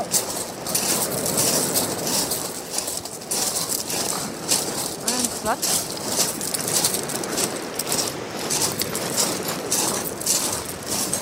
Nå, så kommer vi rundt om pynten her, så er der ikke mere skrant. Så bliver vi simpelthen nødt til at gå tilbage igen, det tror jeg altså. Okay. Altså, øh, altså den her lurede jeg også lidt på, men det er nok bare en lille, en lille smalbladet høgeurt. Den var mere hårdet, synes jeg, men, øh, jeg tror at stadigvæk, det er en lille en. Så havde den lidt bredere blade, men det er bare de nederste blade, som er ret brede. Mm. Men det var sådan noget, jeg synes, vi skulle, øh, vi skulle kigge efter. Nu er udfordringen jo selvfølgelig, at dit ritual er i næste uge. Ja, det er Hvis faktisk vi selv havde kunne vælge, det er, Ja. det er allerede i morgen, det Ja, starter. det starter i morgen. Så hvis vi nu selv havde kunne vælge, så skulle vi jo have været taget herud for at kigge efter den om tre uger. Ja, For så ville den blomstre, ikke? Så Ja. ville det være nemmere at få øje på den. Ja. Så vi leder efter en plante, der ikke blomstrer endnu. Mm. Øhm, Ja. og så vil jeg, vil jeg jo umiddelbart sige, at hvis den vokser her på det her stykke, så er den lidt presset af, af buske og træer. Ikke? Altså, Ja. den mangler lidt, at der, at der kommer nogle urokser forbi øh, om vinteren og æder noget af det her opvækst. Mm. Den der vil jeg altså, som du har fat i der gry, den vil jeg så kalde gyldenris, altså almindelig Okay. gyldenris. Ja. Men Den det er, sådan, det er alligevel sådan i samme sådan ordentlig. Ja, det er lidt i samme, øh, det er jo i hvert fald koblomstret begge to. Det Ikke? er præcis. Og det er høgeurten, der er jo også en koblomstret. Ja. Mm. Så på den måde, på den måde, så er det lidt beslægtet. Hvordan foregår det egentlig med optællinger af arter og sådan noget? Altså sådan, Jeg tror ikke, Er der der... Ja, altså, det er meget få arter, som tælles. Og i Danmark, altså, af planter, så er det mest orkideer, okay. som man tager ud og tæller. Sjældne orkideer. Mm. Og det er fordi, det foregår frivilligt, og ikke øh, sådan på den måde lønnet eller professionelt. Mm. Så er der en overvågning, men den foregår i faste prøvefelter, hvor man kan tage ud og besøge nogle faste prøvefelter for at følge med i, hvordan udvikler naturen sig. Mm. Men, men, men øh, enkeltartsovervågning er der ikke ret meget af.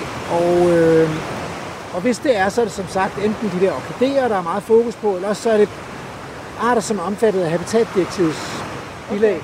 Ja. Så det er arter, som EU siger, at vi skal passe særlig meget på. Okay. Så der er nogle, nogle frøer, og der er nogle fugle på fuglebeskyttelsesdirektivet, og så er der øh, enkelte, enkelte planter og, og, og mosser og Ja. sommerfugle og sådan noget, men ikke ret mange. Jeg bare undret mig over, at, altså, at Aarhus fik trækryddeleranten tildelt som ansvarsart, og godt nok at det er sådan 16 år siden, men at man så alligevel ikke altså, måler den art. At man ikke lige passer lidt på den? Ja. Ja, og det var jo nok fordi, at det var sådan lidt et, et det var sådan lidt symbolsk. Ja, ja. Altså, øh, nogle biologer tænkte, ej, nu skal vi lige have vækket de der kommuner lidt, de sover lidt tornerosesøvn, så så giver vi dem en ansvarsart. Mm. Og så kan de være stolte af den Mm. og tage ansvar for den. Ja, Men måske stoppede det bare ved stoltheden. ja, ja. Så de fik aldrig rigtig taget ansvar. ja. Og der er jo det med Aarhus Kommune, som vi også har dækket i Vildspor, at, øh, Mm. At de har lidt berøringsangst i forhold til græsningsskov. Mm. Altså det fantastiske her vil jo være, at hvis man skal, skoven kunne være græsset, Ja. sammen med de åbne enge øh, og strandenge der uden for skoven. Mm. Øhm, men, øh, men kommunalbestyrelsen besluttede at lave Moskov og Vildskov Ja. for nogle år siden. Men så vågnede mountainbikerne til død, og de skulle dele mig ikke have hverken hegn eller græsne dyr ude i deres skov. Mm. Så så blev det simpelthen skrinlagt. Nu er der ikke rigtig nogen i forvaltningen, der tør røre ved det der med græsningsskov mere. Mm.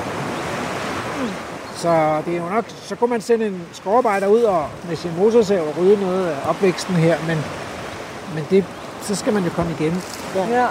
hele tiden, ikke? Som Ja. om det var en have eller Som en om det var park. en græsplæne, Ja. eller sådan. Ja, Ja. ja. det er ikke lige så sjovt, Nej. som vild natur er. Nå, men nu skal vi, øh, nu gode råd dyre. Det kan være, at vi lige skal øh, holde en lille pause og lave, lægge en slagplan for, hvordan vi skal finde den der trikøbte ja. Radio 4 taler med Danmark. Nu er vi trukket en lille smule ind i skoven, øh, og vi er jo på øh, jagt efter trækløfterland, og, og lige før troede jeg, at jeg havde fundet den, og så var det smalbladet høgeurt. Bare sådan en rang, rigtig rank en her, og, og den står så her. Hvis ikke det er kvasthøgeurt, det kan godt være, at jeg bliver nødt til at slå den efter, men i hvert fald en smuk høgeurt. Jeg tror nemlig, kvasthøgeurt skulle findes herude. Og det, som er lidt specielt, det er, at smalbladet høgeurt meget tit står på sådan nogle sure overdrev. Og det her, det er sådan meget tørt, så lidt kalkrigt, også lidt sandet miljø her. Så spørgsmålet var, om det kunne være den, der hedder kvasthøgeurt. Men det bliver jeg nødt til at slå op, fordi det er ikke arter, jeg, den er jeg ikke så fortrolig med. Men ellers så er det smalbladet høgeurt. Smuk gul kogeblomst. Og det er jo også en kogeblomst, vi leder efter, men, øh, men jo en noget mere diskret Hvem er den der blomst. med den brune? Ja, og det er så den anden gule kogeblomst, der står, som er almindelig gyldenris. Ja. Og det er også tageligt, fordi den blomstrer også sent, så den afslører sig ikke lige nu. Mm. Øh, men vi er jo rykket i hvert fald, vi har været ude på den eksponerede skrant, og nu er vi rykket lige ind bagved. Mm. Øh, sådan lidt mellem egetræer, men stadigvæk et ret tørt miljø. Og alting selvfølgelig også tørt i år, ikke? Men det, det er jo nok, fordi der ikke er så mange af dem. Der er rigtig mange af de her øh, smalbladede høgeurter eller høgeurter, og der er rigtig mange gyldenris. Så den, vi leder efter, er der nok bare ikke så mange af. Det kan være, at vi også lige øh, bare skal opsummere, hvem, hvem vi er, Ja, og, det er det. og hvad det er, vi laver Ja, egentlig. det er, jeg, jeg er her jo sammen med øh, performancekunstner Lin Le, og det er jo, det er jo faktisk dit performance-ritual, som starter i morgen inde i Aarhus på Rådhuspladsen. Ja. Som er årsagen til, at vi lige præcis leder efter Trekøfterland her. Generelt, jeg har godt have ville se i mange år, men jeg har allerede fået taget mig sammen til at kigge efter den. Mm. Og så er vi sammen med Gry Stokkendal Dalgas. Og vi er her for, udover at finde Trækløfterland, og tale om, om grænser. Øh, grænser i naturen og grænser i vores egen natur. Øhm, som er en udfordring i forhold til at leve sammen med andre arter. Mm. Man kan sige, at den der grænsesætning, som jo er speciel for mennesket, det der med, at vi føler, at vi har en identitet. Mm. Vi er nogen. Mm. Sådan på en anden måde end dyr og planter. De er bare, men vi er nogen. Mm. Altså, jeg er mig, for eksempel. Mm. Dig, det er dig. Det er sådan noget særligt menneskeligt på en eller anden måde. Og måske også med til at skabe en større afstand. Ja, mindre man kan arbejde med at gøre sine grænser mere flydende. Og, og hvordan? Øh, det, det gør jeg særligt gennem bevægelse, fordi som, som performancekunstner, men med, men med fokus på dans og bevægelse, så for mig bevægelse bølger, og noget, der hele tiden... Øh, nogle energier, der hele tiden flyder ind og ud i os alle sammen. Og der er alle de her mellemrum mellem mig og arterne, naturen eller mig selv, som, som, som gør, at øh, jeg synes, det, det spændingsfelt er sådan spændende at undersøge i den kunstneriske praksis. Og så bliver du mere flydende. Lidt mere flydende. Ja, det synes jeg. Ja. Ja. Hvad gør du, Gry, hvis du vil i kontakt med den verden, der er omkring dig? Altså, jeg har sådan talt om det lidt tidligere, det med sådan, at jeg starter med at sådan indlære mig en masse om den pågældende anden ting end mig. Så det kan jo være for eksempel, at sådan, at have læst masser om Trækløft Atlant, og så vide sådan, ah, den har de her spilleregler, eller de her personlighedstræk, og sådan oversætte det med nogenlunde menneskelig vokabular, og så kan jeg indleve mig ind på den, sådan, dens livsforhold på en eller anden måde. Og det bløder ligesom grænserne op, fordi at så skal jeg ligesom føle mig ind på dens vilkår, og dens, sådan, dens spilleregler, eller den måde, den ligesom bare lever på. Og så sker der en udveksling. Grænserne bliver blødt op. Øhm, men også det der med, sådan, altså, som jeg har gjort, har gjort i min bog, og som jeg også har gjort i en anden bog, der hedder Kuden eller Kalven, så har jeg ligesom prøvet at give stemme til noget ikke menneskeligt. Og det bløder ligesom grænsen op, og det kan også ligesom bløde en grænse op til læseren. Øh, jeg tænker meget på sådan Beatrix Potter, en sådan, øh, britisk børnebogsforfatter, der skrev den her bogserie om Peter Kanin. Peter Kanin er ligesom kendt for at være et eksempel for, hvordan børn lærer, hvordan det engelske landbrug påvirker dyr. Mm. Så der er det ligesom den der at give menneskeligt træk til et dyr, bløder grænserne op hen til mennesket også. Mm. Så der sker ligesom en sympatiudveksling. Hmm. En, medføl, en, en kanal, hvor der ligesom er medfølelse, der er muligt, der kan vandre mellem det menneskelige og det ikke-menneskelige. Altså, det er jo meget skægt, fordi som biolog har jeg den erfaring, ikke, at hvis man, hvis man for eksempel skal observere planter, Ja. og jeg tror, jeg kender det fra mine... Jeg har venner, der kigger meget på fugle. Mm. så er man simpelthen nødt til at glemme sig selv. Ja. Hvis ikke man kan glemme sig selv, så kommer man til at fylde man så meget, at man faktisk ikke kan få øje på de der planter. Mm. Øh, og det, det sjoveste eksempel det er, at, at man finder altid almindelig månerude, når man sidder og spiser, spiser sin frokostmadpakke, ja. fordi så slapper man tilstrækkeligt meget af, så man rent faktisk kan få øje på den. Ja. Mm. Jeg kan ikke huske, om det er dig eller Hans Henrik Brun, der skrev mm. noget om at fjerne hjernens humbug. Ja. Og sådan ligesom, eller, eller har det været en anden, måske sådan Christian Karl, øh, Karl Christian Tofte, der Ja. ja. måske sådan, det der med sådan at sortere alt det støj, man har inde i hovedet fra, så man kan se rigtigt. Slip det. Hmm. Og sådan ligesom pludselig kunne se de detaljer, man ellers bare sorterer Ja. ja. bort ved at være menneske. Præcis. Hmm. Øhm, Ja, det er en meget præcis beskrivelse. Og det, og, det, og det er en god træning også, at sætte sig ned og så sige, nu skal jeg finde ud af, hvilke planter, der vokser her, og så tage dem en af gangen. Ja. Nævne dem ved navns øh, nævnelse, og så, og, og så bare, bare blive ved, ikke? Og jo længere man gør det, jo mere tom bliver man i sit eget hoved, fordi man sidder og kigger ud af sig selv. Ja. Øh, så det der med at starte med beskrivelsen af de andre, mm. er, det er ikke noget tosset sted at begynde sin rejse. Ja. Mm. Men måske er det også, er det også et spørgsmål om, hvilken, hvilken dør, der fungerer for en. Ja. Fordi du bruger jo kroppens dør. Ja, det, altså at mærke ting. Altså jeg er blevet nødt til at øh, rulle mig rundt i ting, eller Altså, sanse kunne du finde på eller... at gå og kramme træer også? Nu står vi ved sådan nogle store træer. Det, det ville det være... Øh, jeg, jeg krammer ikke på den måde træerne, men jeg kan godt finde på sådan, at øh, ja, går jeg hen til det, og så måske lægger min kind mod det, eller mærker det med mine fingre, eller dufter til det, eller, eller sådan... Og, og fordi jeg godt kan lide at arbejde med, øh, Det, det er meget ro, den her. Ja, den er helt vildt ro, og der er meget lav på den. Der er rigtig meget lav. Ja. Øhm, men så, så, så er der også bare hele det her med, sådan, hvordan man... Hvis jeg bevæger mig anderledes, end hvad jeg vil gøre til, til hverdag, hvor, jeg, hvor vi for det meste bare går rundt, altså sådan, så, så, så når jeg så leger, fordi for mig er det en leg, så, så, så vil jeg måske sådan have mit ben op langs træet, eller ligge omvendt, eller, Men det, eller sådan. det er ikke en, man vil sådan have elskov med uden tøj på, vil jeg sige. Fordi det, det, er, det er utrolig ro krop, det der træ har. Ikke? Man vil krasse sig over det hele. Det er kun ro, fordi at øh, vi lægger vægten på en måde, som gør, at det føles ro. Det kan godt føle, det er godt, man kan godt lægge vægten på en måde, så det ikke føles lige så Okay. ro. Okay. Øh, Nå, men vi skulle altså have fundet den her øh, øh, af land, og jeg øh, ved ikke min levende råd. Men jeg, jeg tror altså, vi skal, gå, vi skal gå en tur på ydersiden igen. For at give det et sidste hug. Sidste skud.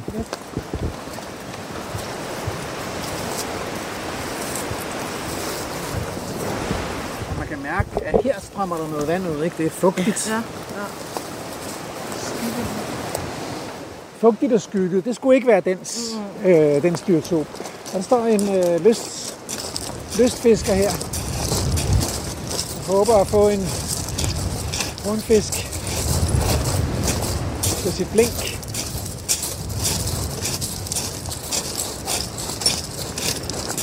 Og han ryger imens. Ja, Han fisker.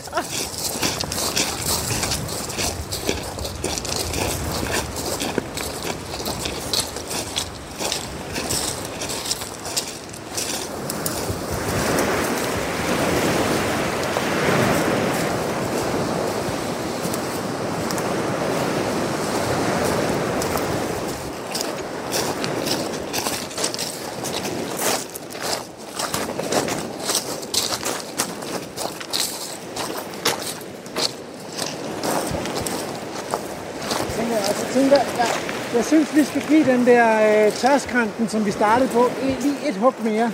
Ja, det der. Du lytter til Vildspor på Radio 4. Vi, øh, vi giver det sidste forsøg. Denne mystiske plante, trækløft af land, som ikke blomstrer endnu, og som gemmer sig for os. Øhm, herude ved Vosnes Pynt. Og den skulle stå to steder langs med pynten. Og vi har været hen ved hunds hoved, og vi kunne ikke finde den mellem alle de der alle de høgeurter og, øh, og gyldenris, der var derovre. Og så er vi gået tilbage til sådan en tørskrant her mellem fyretræer. I håbet om, at det kunne være her. Den ser i hvert fald rigtig fin ud med mækkende Lineurt og hårde høgeurt og merian og sådan noget. Men det kan også være, at vi ender med at give op. Ikke meget for det. Ej, se, der kommer to sommerfugle.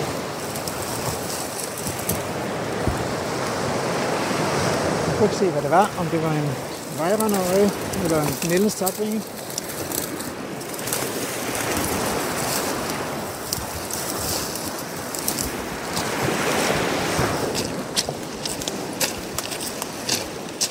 Jeg offrer mig og går i døden for tre kløfter land. Det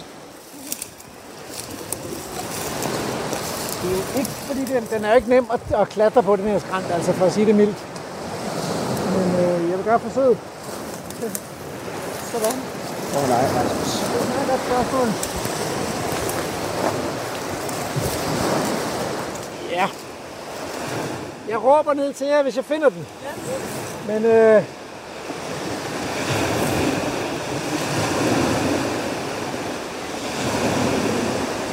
indtil videre er der nogle smukke, hvide stenurt. Der er Merian, der er er, Vigtig Limurt.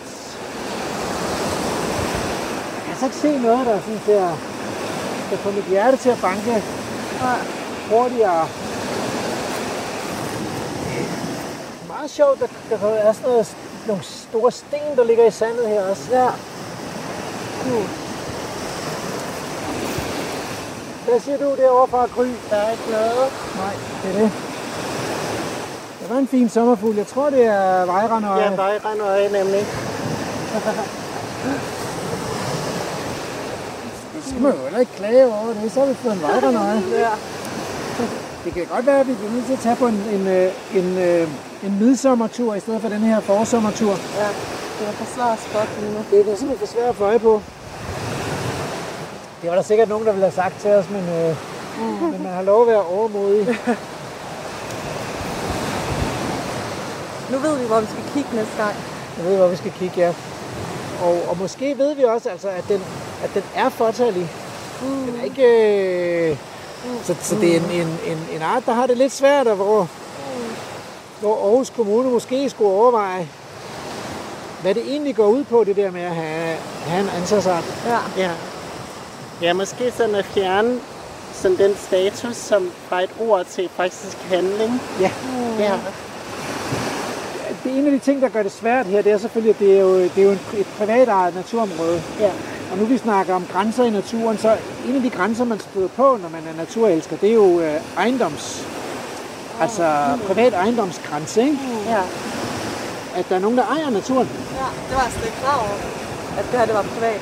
Jo, det er et gods, øh, Okay. Vosnes, Vosnes Gård, der ejer øh, Nå. Skovene her øh, og landområderne imellem skovene. Men vi andre må gerne gå her. Ja, altså, nu er vi jo nede på kysten, og det er uhegnet. Okay, ja. Og her må vi godt gå. Okay. Og oppe i skoven, der må vi gå på veje og stier. Nå. Men man må egentlig ikke gå ud mellem træerne. Hvad sker der, hvis man gør det?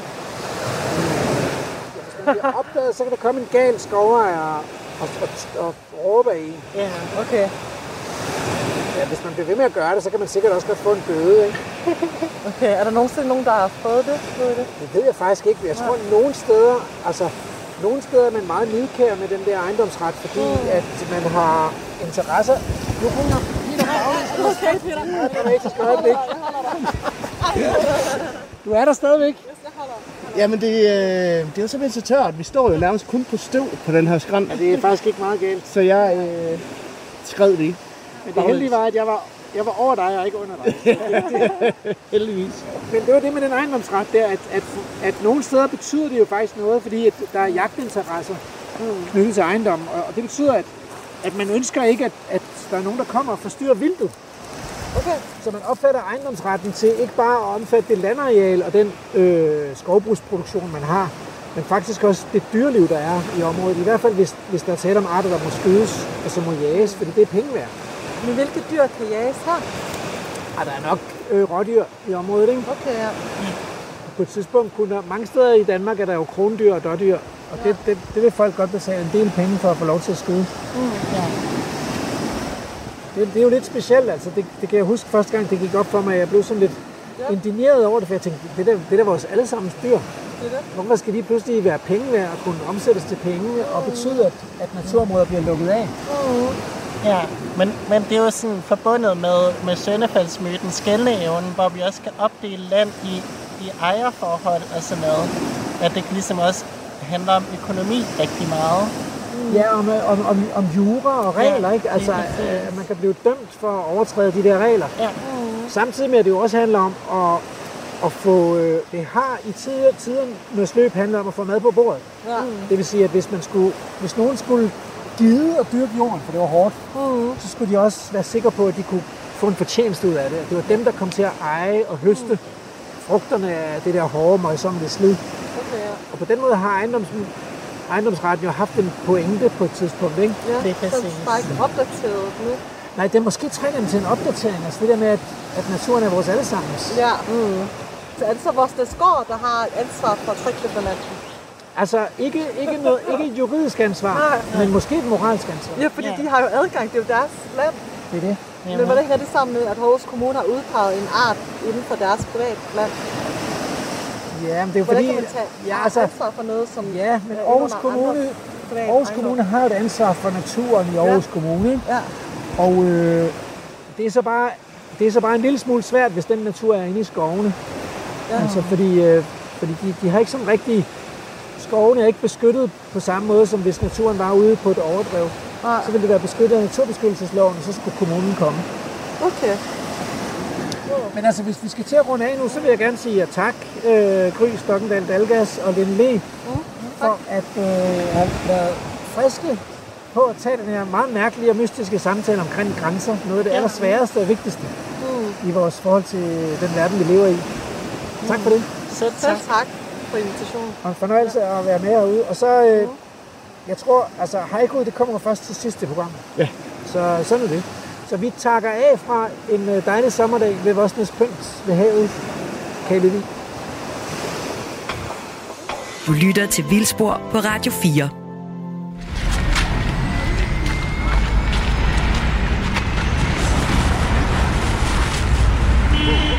Fra de vilde klinter på Vosnes Pynt til asfaltjunglen i det centrale Aarhus. Vi har skiftet lyden af bølgebrus ud med en hissig summe af mange biler, motorcykler, knallerter, udrykningskøretøjer og mennesker på forbifarten.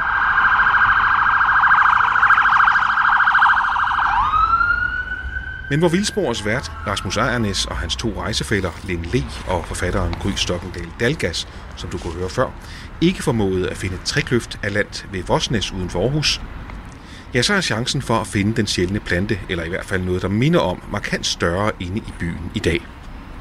Performancekunstneren Lin Le sætter nemlig gang i sin 24 timers lange performance, hvor hun vil vække den sjældne planteart til live til akkompagnement af den hissige trafik, der omgiver byens rådhusplads.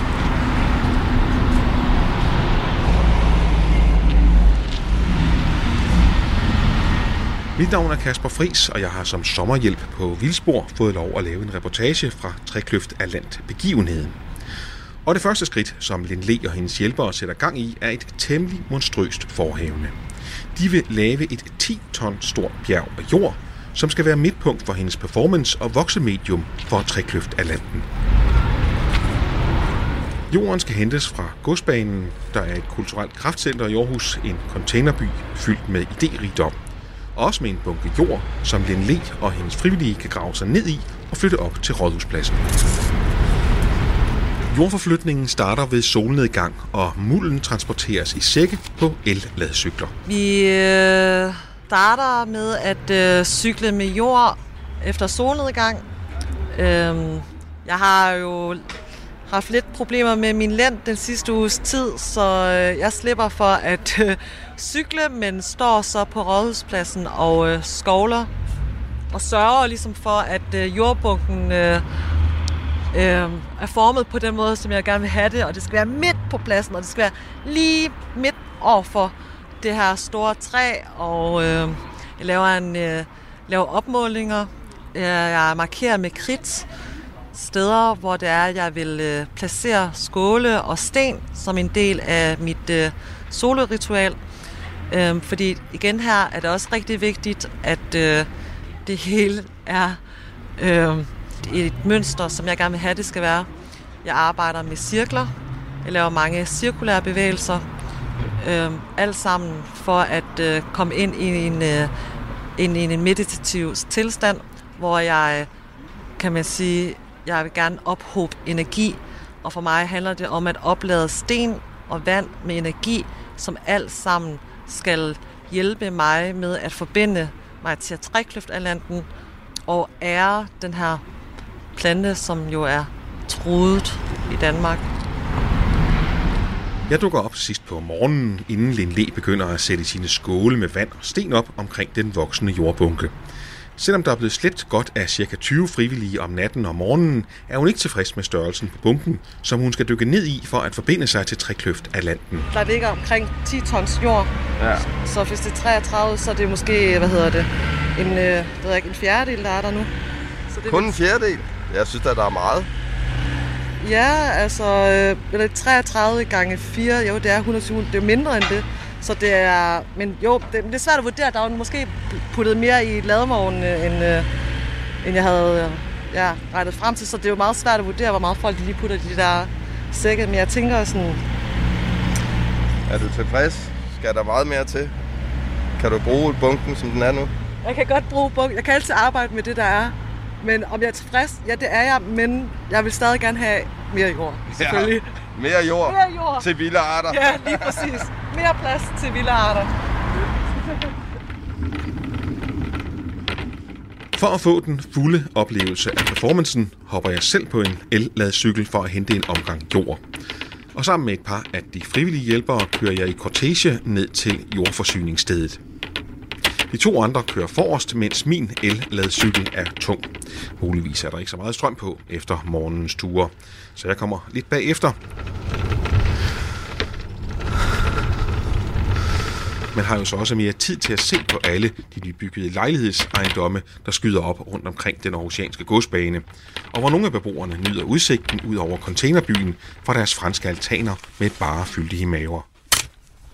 So now we're trying to dig some soil for the performance ritual. So we're at this huge pile of soil at Godsbanen. And Ran is using all her strong muscles to dig out the soil. It looks great. Yeah, it's mixed up soil, stone. Can I maybe dig plants. in here as well? Yeah, of course. Because I think here it's a bit more, Yeah. not as hard as on the other side. Also, the soil inside is more moist, It's moisture. better, so it's right? Nice. Yeah. Okay, we'll go for that.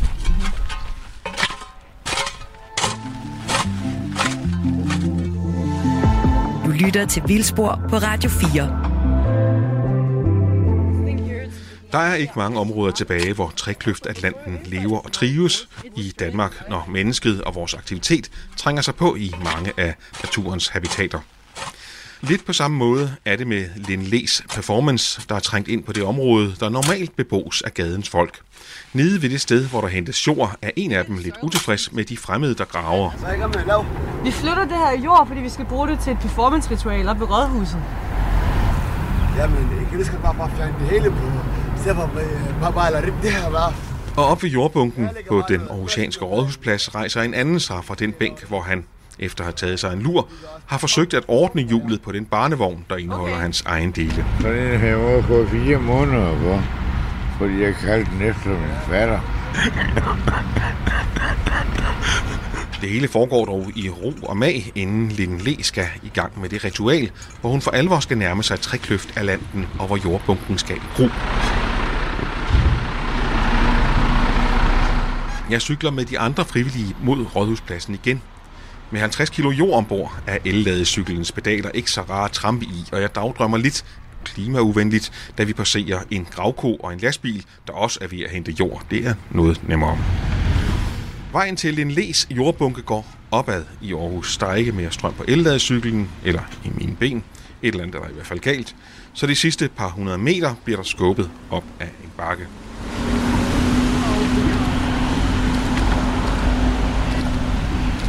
De fleste andre frivillige klarer det med mere smil, ifølge Lindle. Der er sådan en øh, lille dreng, der øh, kommer hen for, og er meget interesseret og spørger, om, øh, om vi selv har bygget den der. har vi selv bygget den der jordbunge? Og så fortæller vi ham så, at øh, vi har cyklet med, med jordbunken fra godsbanen til Rådhuspladsen, som er sådan cirka halvanden kilometer, hvis man tager den sådan lidt mere øh, lovlige øh, vej uden smutvej. Så er den 1,5 kilometer. Og det, det, det synes han bare er mega fedt, og det ender faktisk også med, at han får lov til at tage trækløft masken på. Og det kan man se, at det, det synes han var vildt sjovt og fedt, og han forstod, han forstår det også. Altså man kan, jeg kunne se på ham, at han forstår det.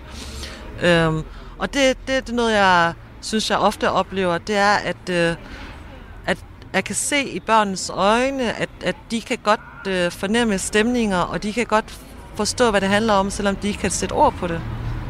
Drengen, Lin Le, de andre frivillige og jeg har efterhånden kreeret en jordbunke på knap 2 meter i højden og en diameter på godt 3. Og selvom det ikke helt ser ud som et bjerg, så ligger der mange cykelture op og ned af de oceanske bakker kendt jorden, og altså også enkelte gåture. Lin Le er godt tilfreds nu med jordværket. Næste etape i hendes performance starter ved middagstid.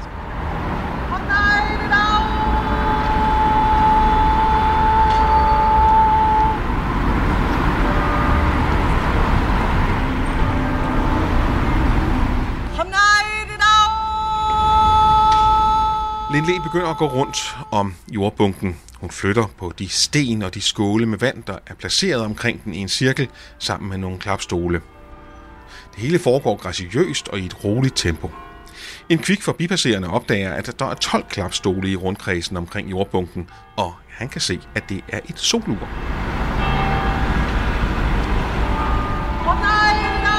Solurs skyggeviser bevæger sig adstadigt de næste fire timer, hvor Lin Le bevæger sig omkring bunken, og efterhånden også bevæger sig ned i den. Hun har en trækløft af landt maske, så hun kommer til at ligne den troede plante, og også i en eller anden grad føler sig som den undervejs i ritualet, som hun kalder det. Men selvom hun lever sig meget ind i sin rolle, er hun stadig bevidst om, hvad der foregår på den ellers så travle rådhusplads i Aarhus. Der er en, øh, en kvinde, som sad der i alle fire timer og øh, overvejede min, øh, min meget langsommelige øh, performance-ritual. Jeg ved præcis godt, hvem det, var, hvem det er, da det var, at jeg bevægede mig rundt i jordbunken. Jeg ser alle, selvom jeg ofte får at vide, at folk synes, jeg har et blik, der, der er drømmende, eller øh, det ved jeg ikke, øh, som, om jeg, som om jeg ser langt, langt skuende. Øh, men men jeg, jeg lægger mærke til alle, og, og hende kvinde, hun havde øh, sort t-shirt på, og sort bukser og kort hår. Du lytter til Radio 4. Kvinden i sort, drengen, der hjalp med at køre jord, gadens frie fugle og alle de andre, der kommer forbi i løbet af det fire timer lange ritual, og den 24 timer lange performance helhed, er en væsentlig ingrediens i Lin Le's kunst. Det er for at skabe forbindelser. Øhm, at, øh, at få folk til at mærke og føle, at vi mennesker øh, også er de her andre væsener, at vi ikke er så anderledes fra dem, og at øh, hvis vi giver os tid til at øh, undersøge øh, de andre arter, vi bor med, så, så, så, så kan det jo være, at øh, vi kan lære rigtig meget af dem, Øhm, og, at, øh, og at det gør, det gør det i hvert fald for mig, gør verden meget sjovere at være i og smukkere. Det er for at få dem nærmere de andre arter, som for eksempel trækløftalanten, at hun dykker ned i en jordbunke foran dem, eller kommer med udråb, når rådhusuret fortæller, at de fire timer er gået. Det er altid forskellige oplevelser, når det er, at jeg forbinder mig med andre arter gennem performance og dans. Øhm, og faktisk hver gang bliver jeg overrasket. Jeg havner aldrig der, hvor jeg, altså som jeg tænker, jeg vil havne. Øhm, for mig handler det om at øh, blive ved med at undersøge den forbindelse, der er. Øhm, men før jeg går ind i en performance, har jeg en, en forestilling om, hvordan det må være at være den her art. Og det er der, hvor jeg aldrig havner, som jeg har forestillet mig det jeg oplever med at øh, forbinde mig til Trekløftatlanten, er, at det må være rigtig hårdt at være Trekløftatlanten. øhm, fordi den, øh, altså, mens jeg bevæger mig rundt i, i jorden, i bunken, der skrider det simpelthen under mig. Øhm, jorden skrider under mig, og samtidig er den også bare utrolig svært at arbejde med, fordi der er så mange sten. Øh, men sådan som jeg kan forstå, så så, så den her plante, den, øh, den trives i det her miljø, som er et et hårdt miljø for den, eller det er hårdt for mig som menneske, det, det, det har jeg faktisk lidt svært ved at sige, men, Men der skal meget til, virker det som om, for at den kan trives. Ritualet runder Lin Le af med en tale til ære for Trækløft Atlanten. En ukendt og uanselig plante for langt de fleste, men en vigtig del af den danske natur, ligesom mange andre planter, ifølge performancekunstneren.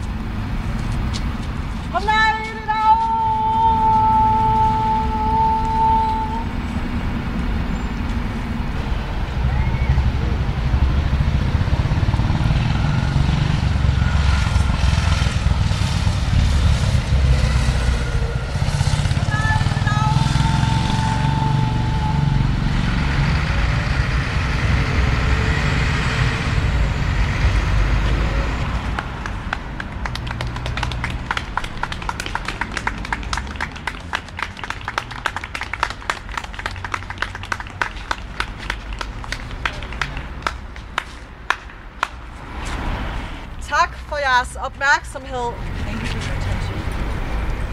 Jeg er ikke vant til opmærksomhed.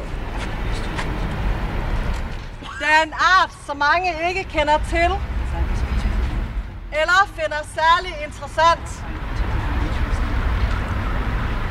Jeg springer ikke i øjnene med mine blomster, som er dæmpet. Gyldengule farver. Og med en indre blomsterkurv, som er lilleagtig. Jeg vil gerne have, at I lærer mig endnu bedre at kende. Virkelig mærker mig. Forbinder jer til mig. Lad os vokse i klynger. Lad os vokse små sole, som solklynger. Vær lys og stråle på hinanden. Light and shine on each other. Lad os forsøde luften. Let's. Rense dens tørhed og ekstreme varme. Stå oprejste sammen. Lad os mødes her igen. Sammen slår vi endnu dybere rødder for mig. Trækløft af land. Trækløft af land.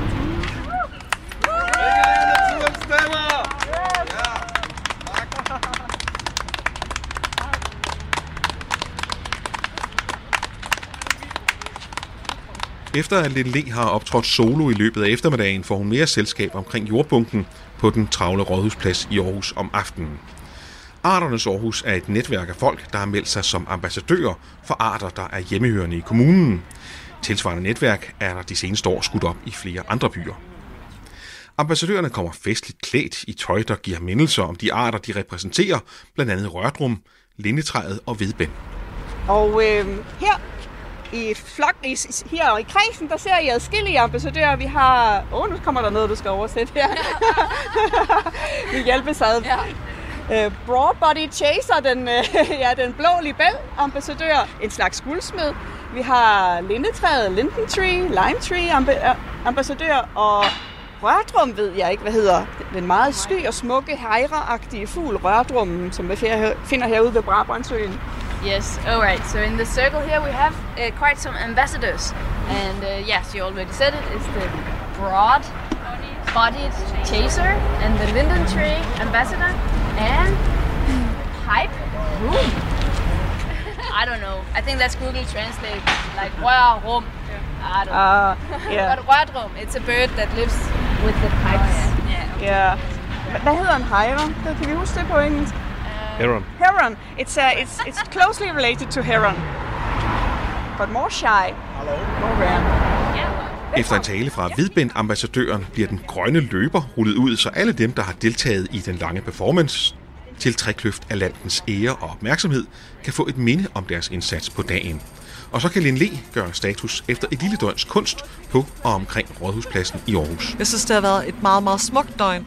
Jeg, har, jeg var allerede... Jeg, jeg, jeg blev rørt, da det er, at... Øh, da det er...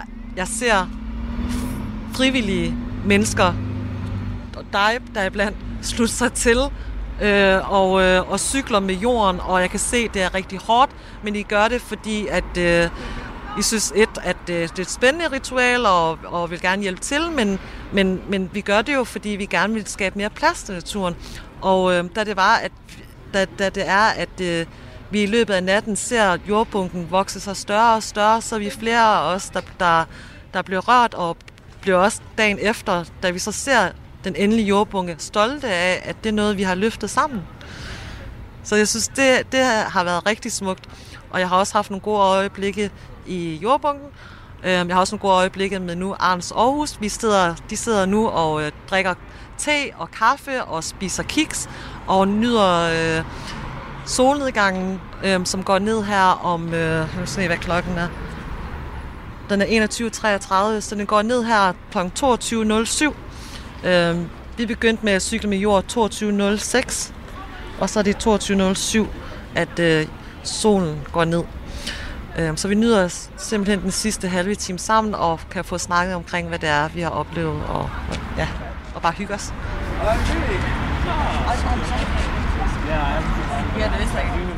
Og mens mørket så småt sænker sig over Rådhuspladsen i Aarhus, og trafikstøjen bliver lavere i takt med den dalende sol, vender Lin Le og hendes venner og publikum altså dagens oplevelser og trækløft af landens liv og skæbne. Du lytter til Vildspor på Radio 4. Vi skal så småt til at runde vildspor af. Det gør vi som altid med et haiku, men først renser vi lige ørerne for bilernes susen med lidt musik fra Folkeklubben.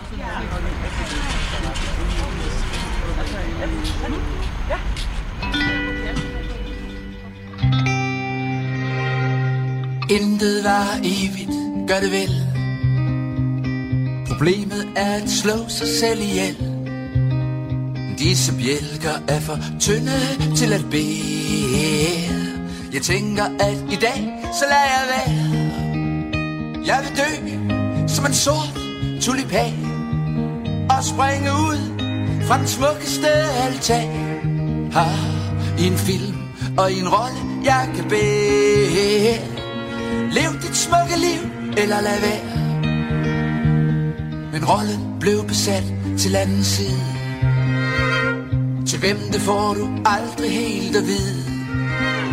Det er dyrt at være fattig, må du leve. Som blomsten hos Rimbo og Baudelaire Vil jeg dø som en sort tulipan Og springe ud fra den smukkeste altan. Ah, i en film og i en rolle, jeg kan bede Lev dit smukke liv, eller lad være.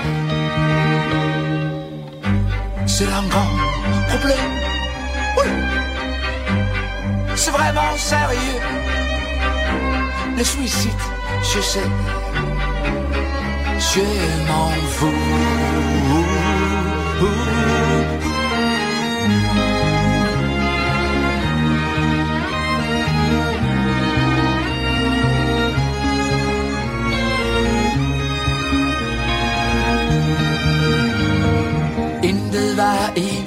Gør det vel. Nu er det lykkes mig at slå mig selv ihjel.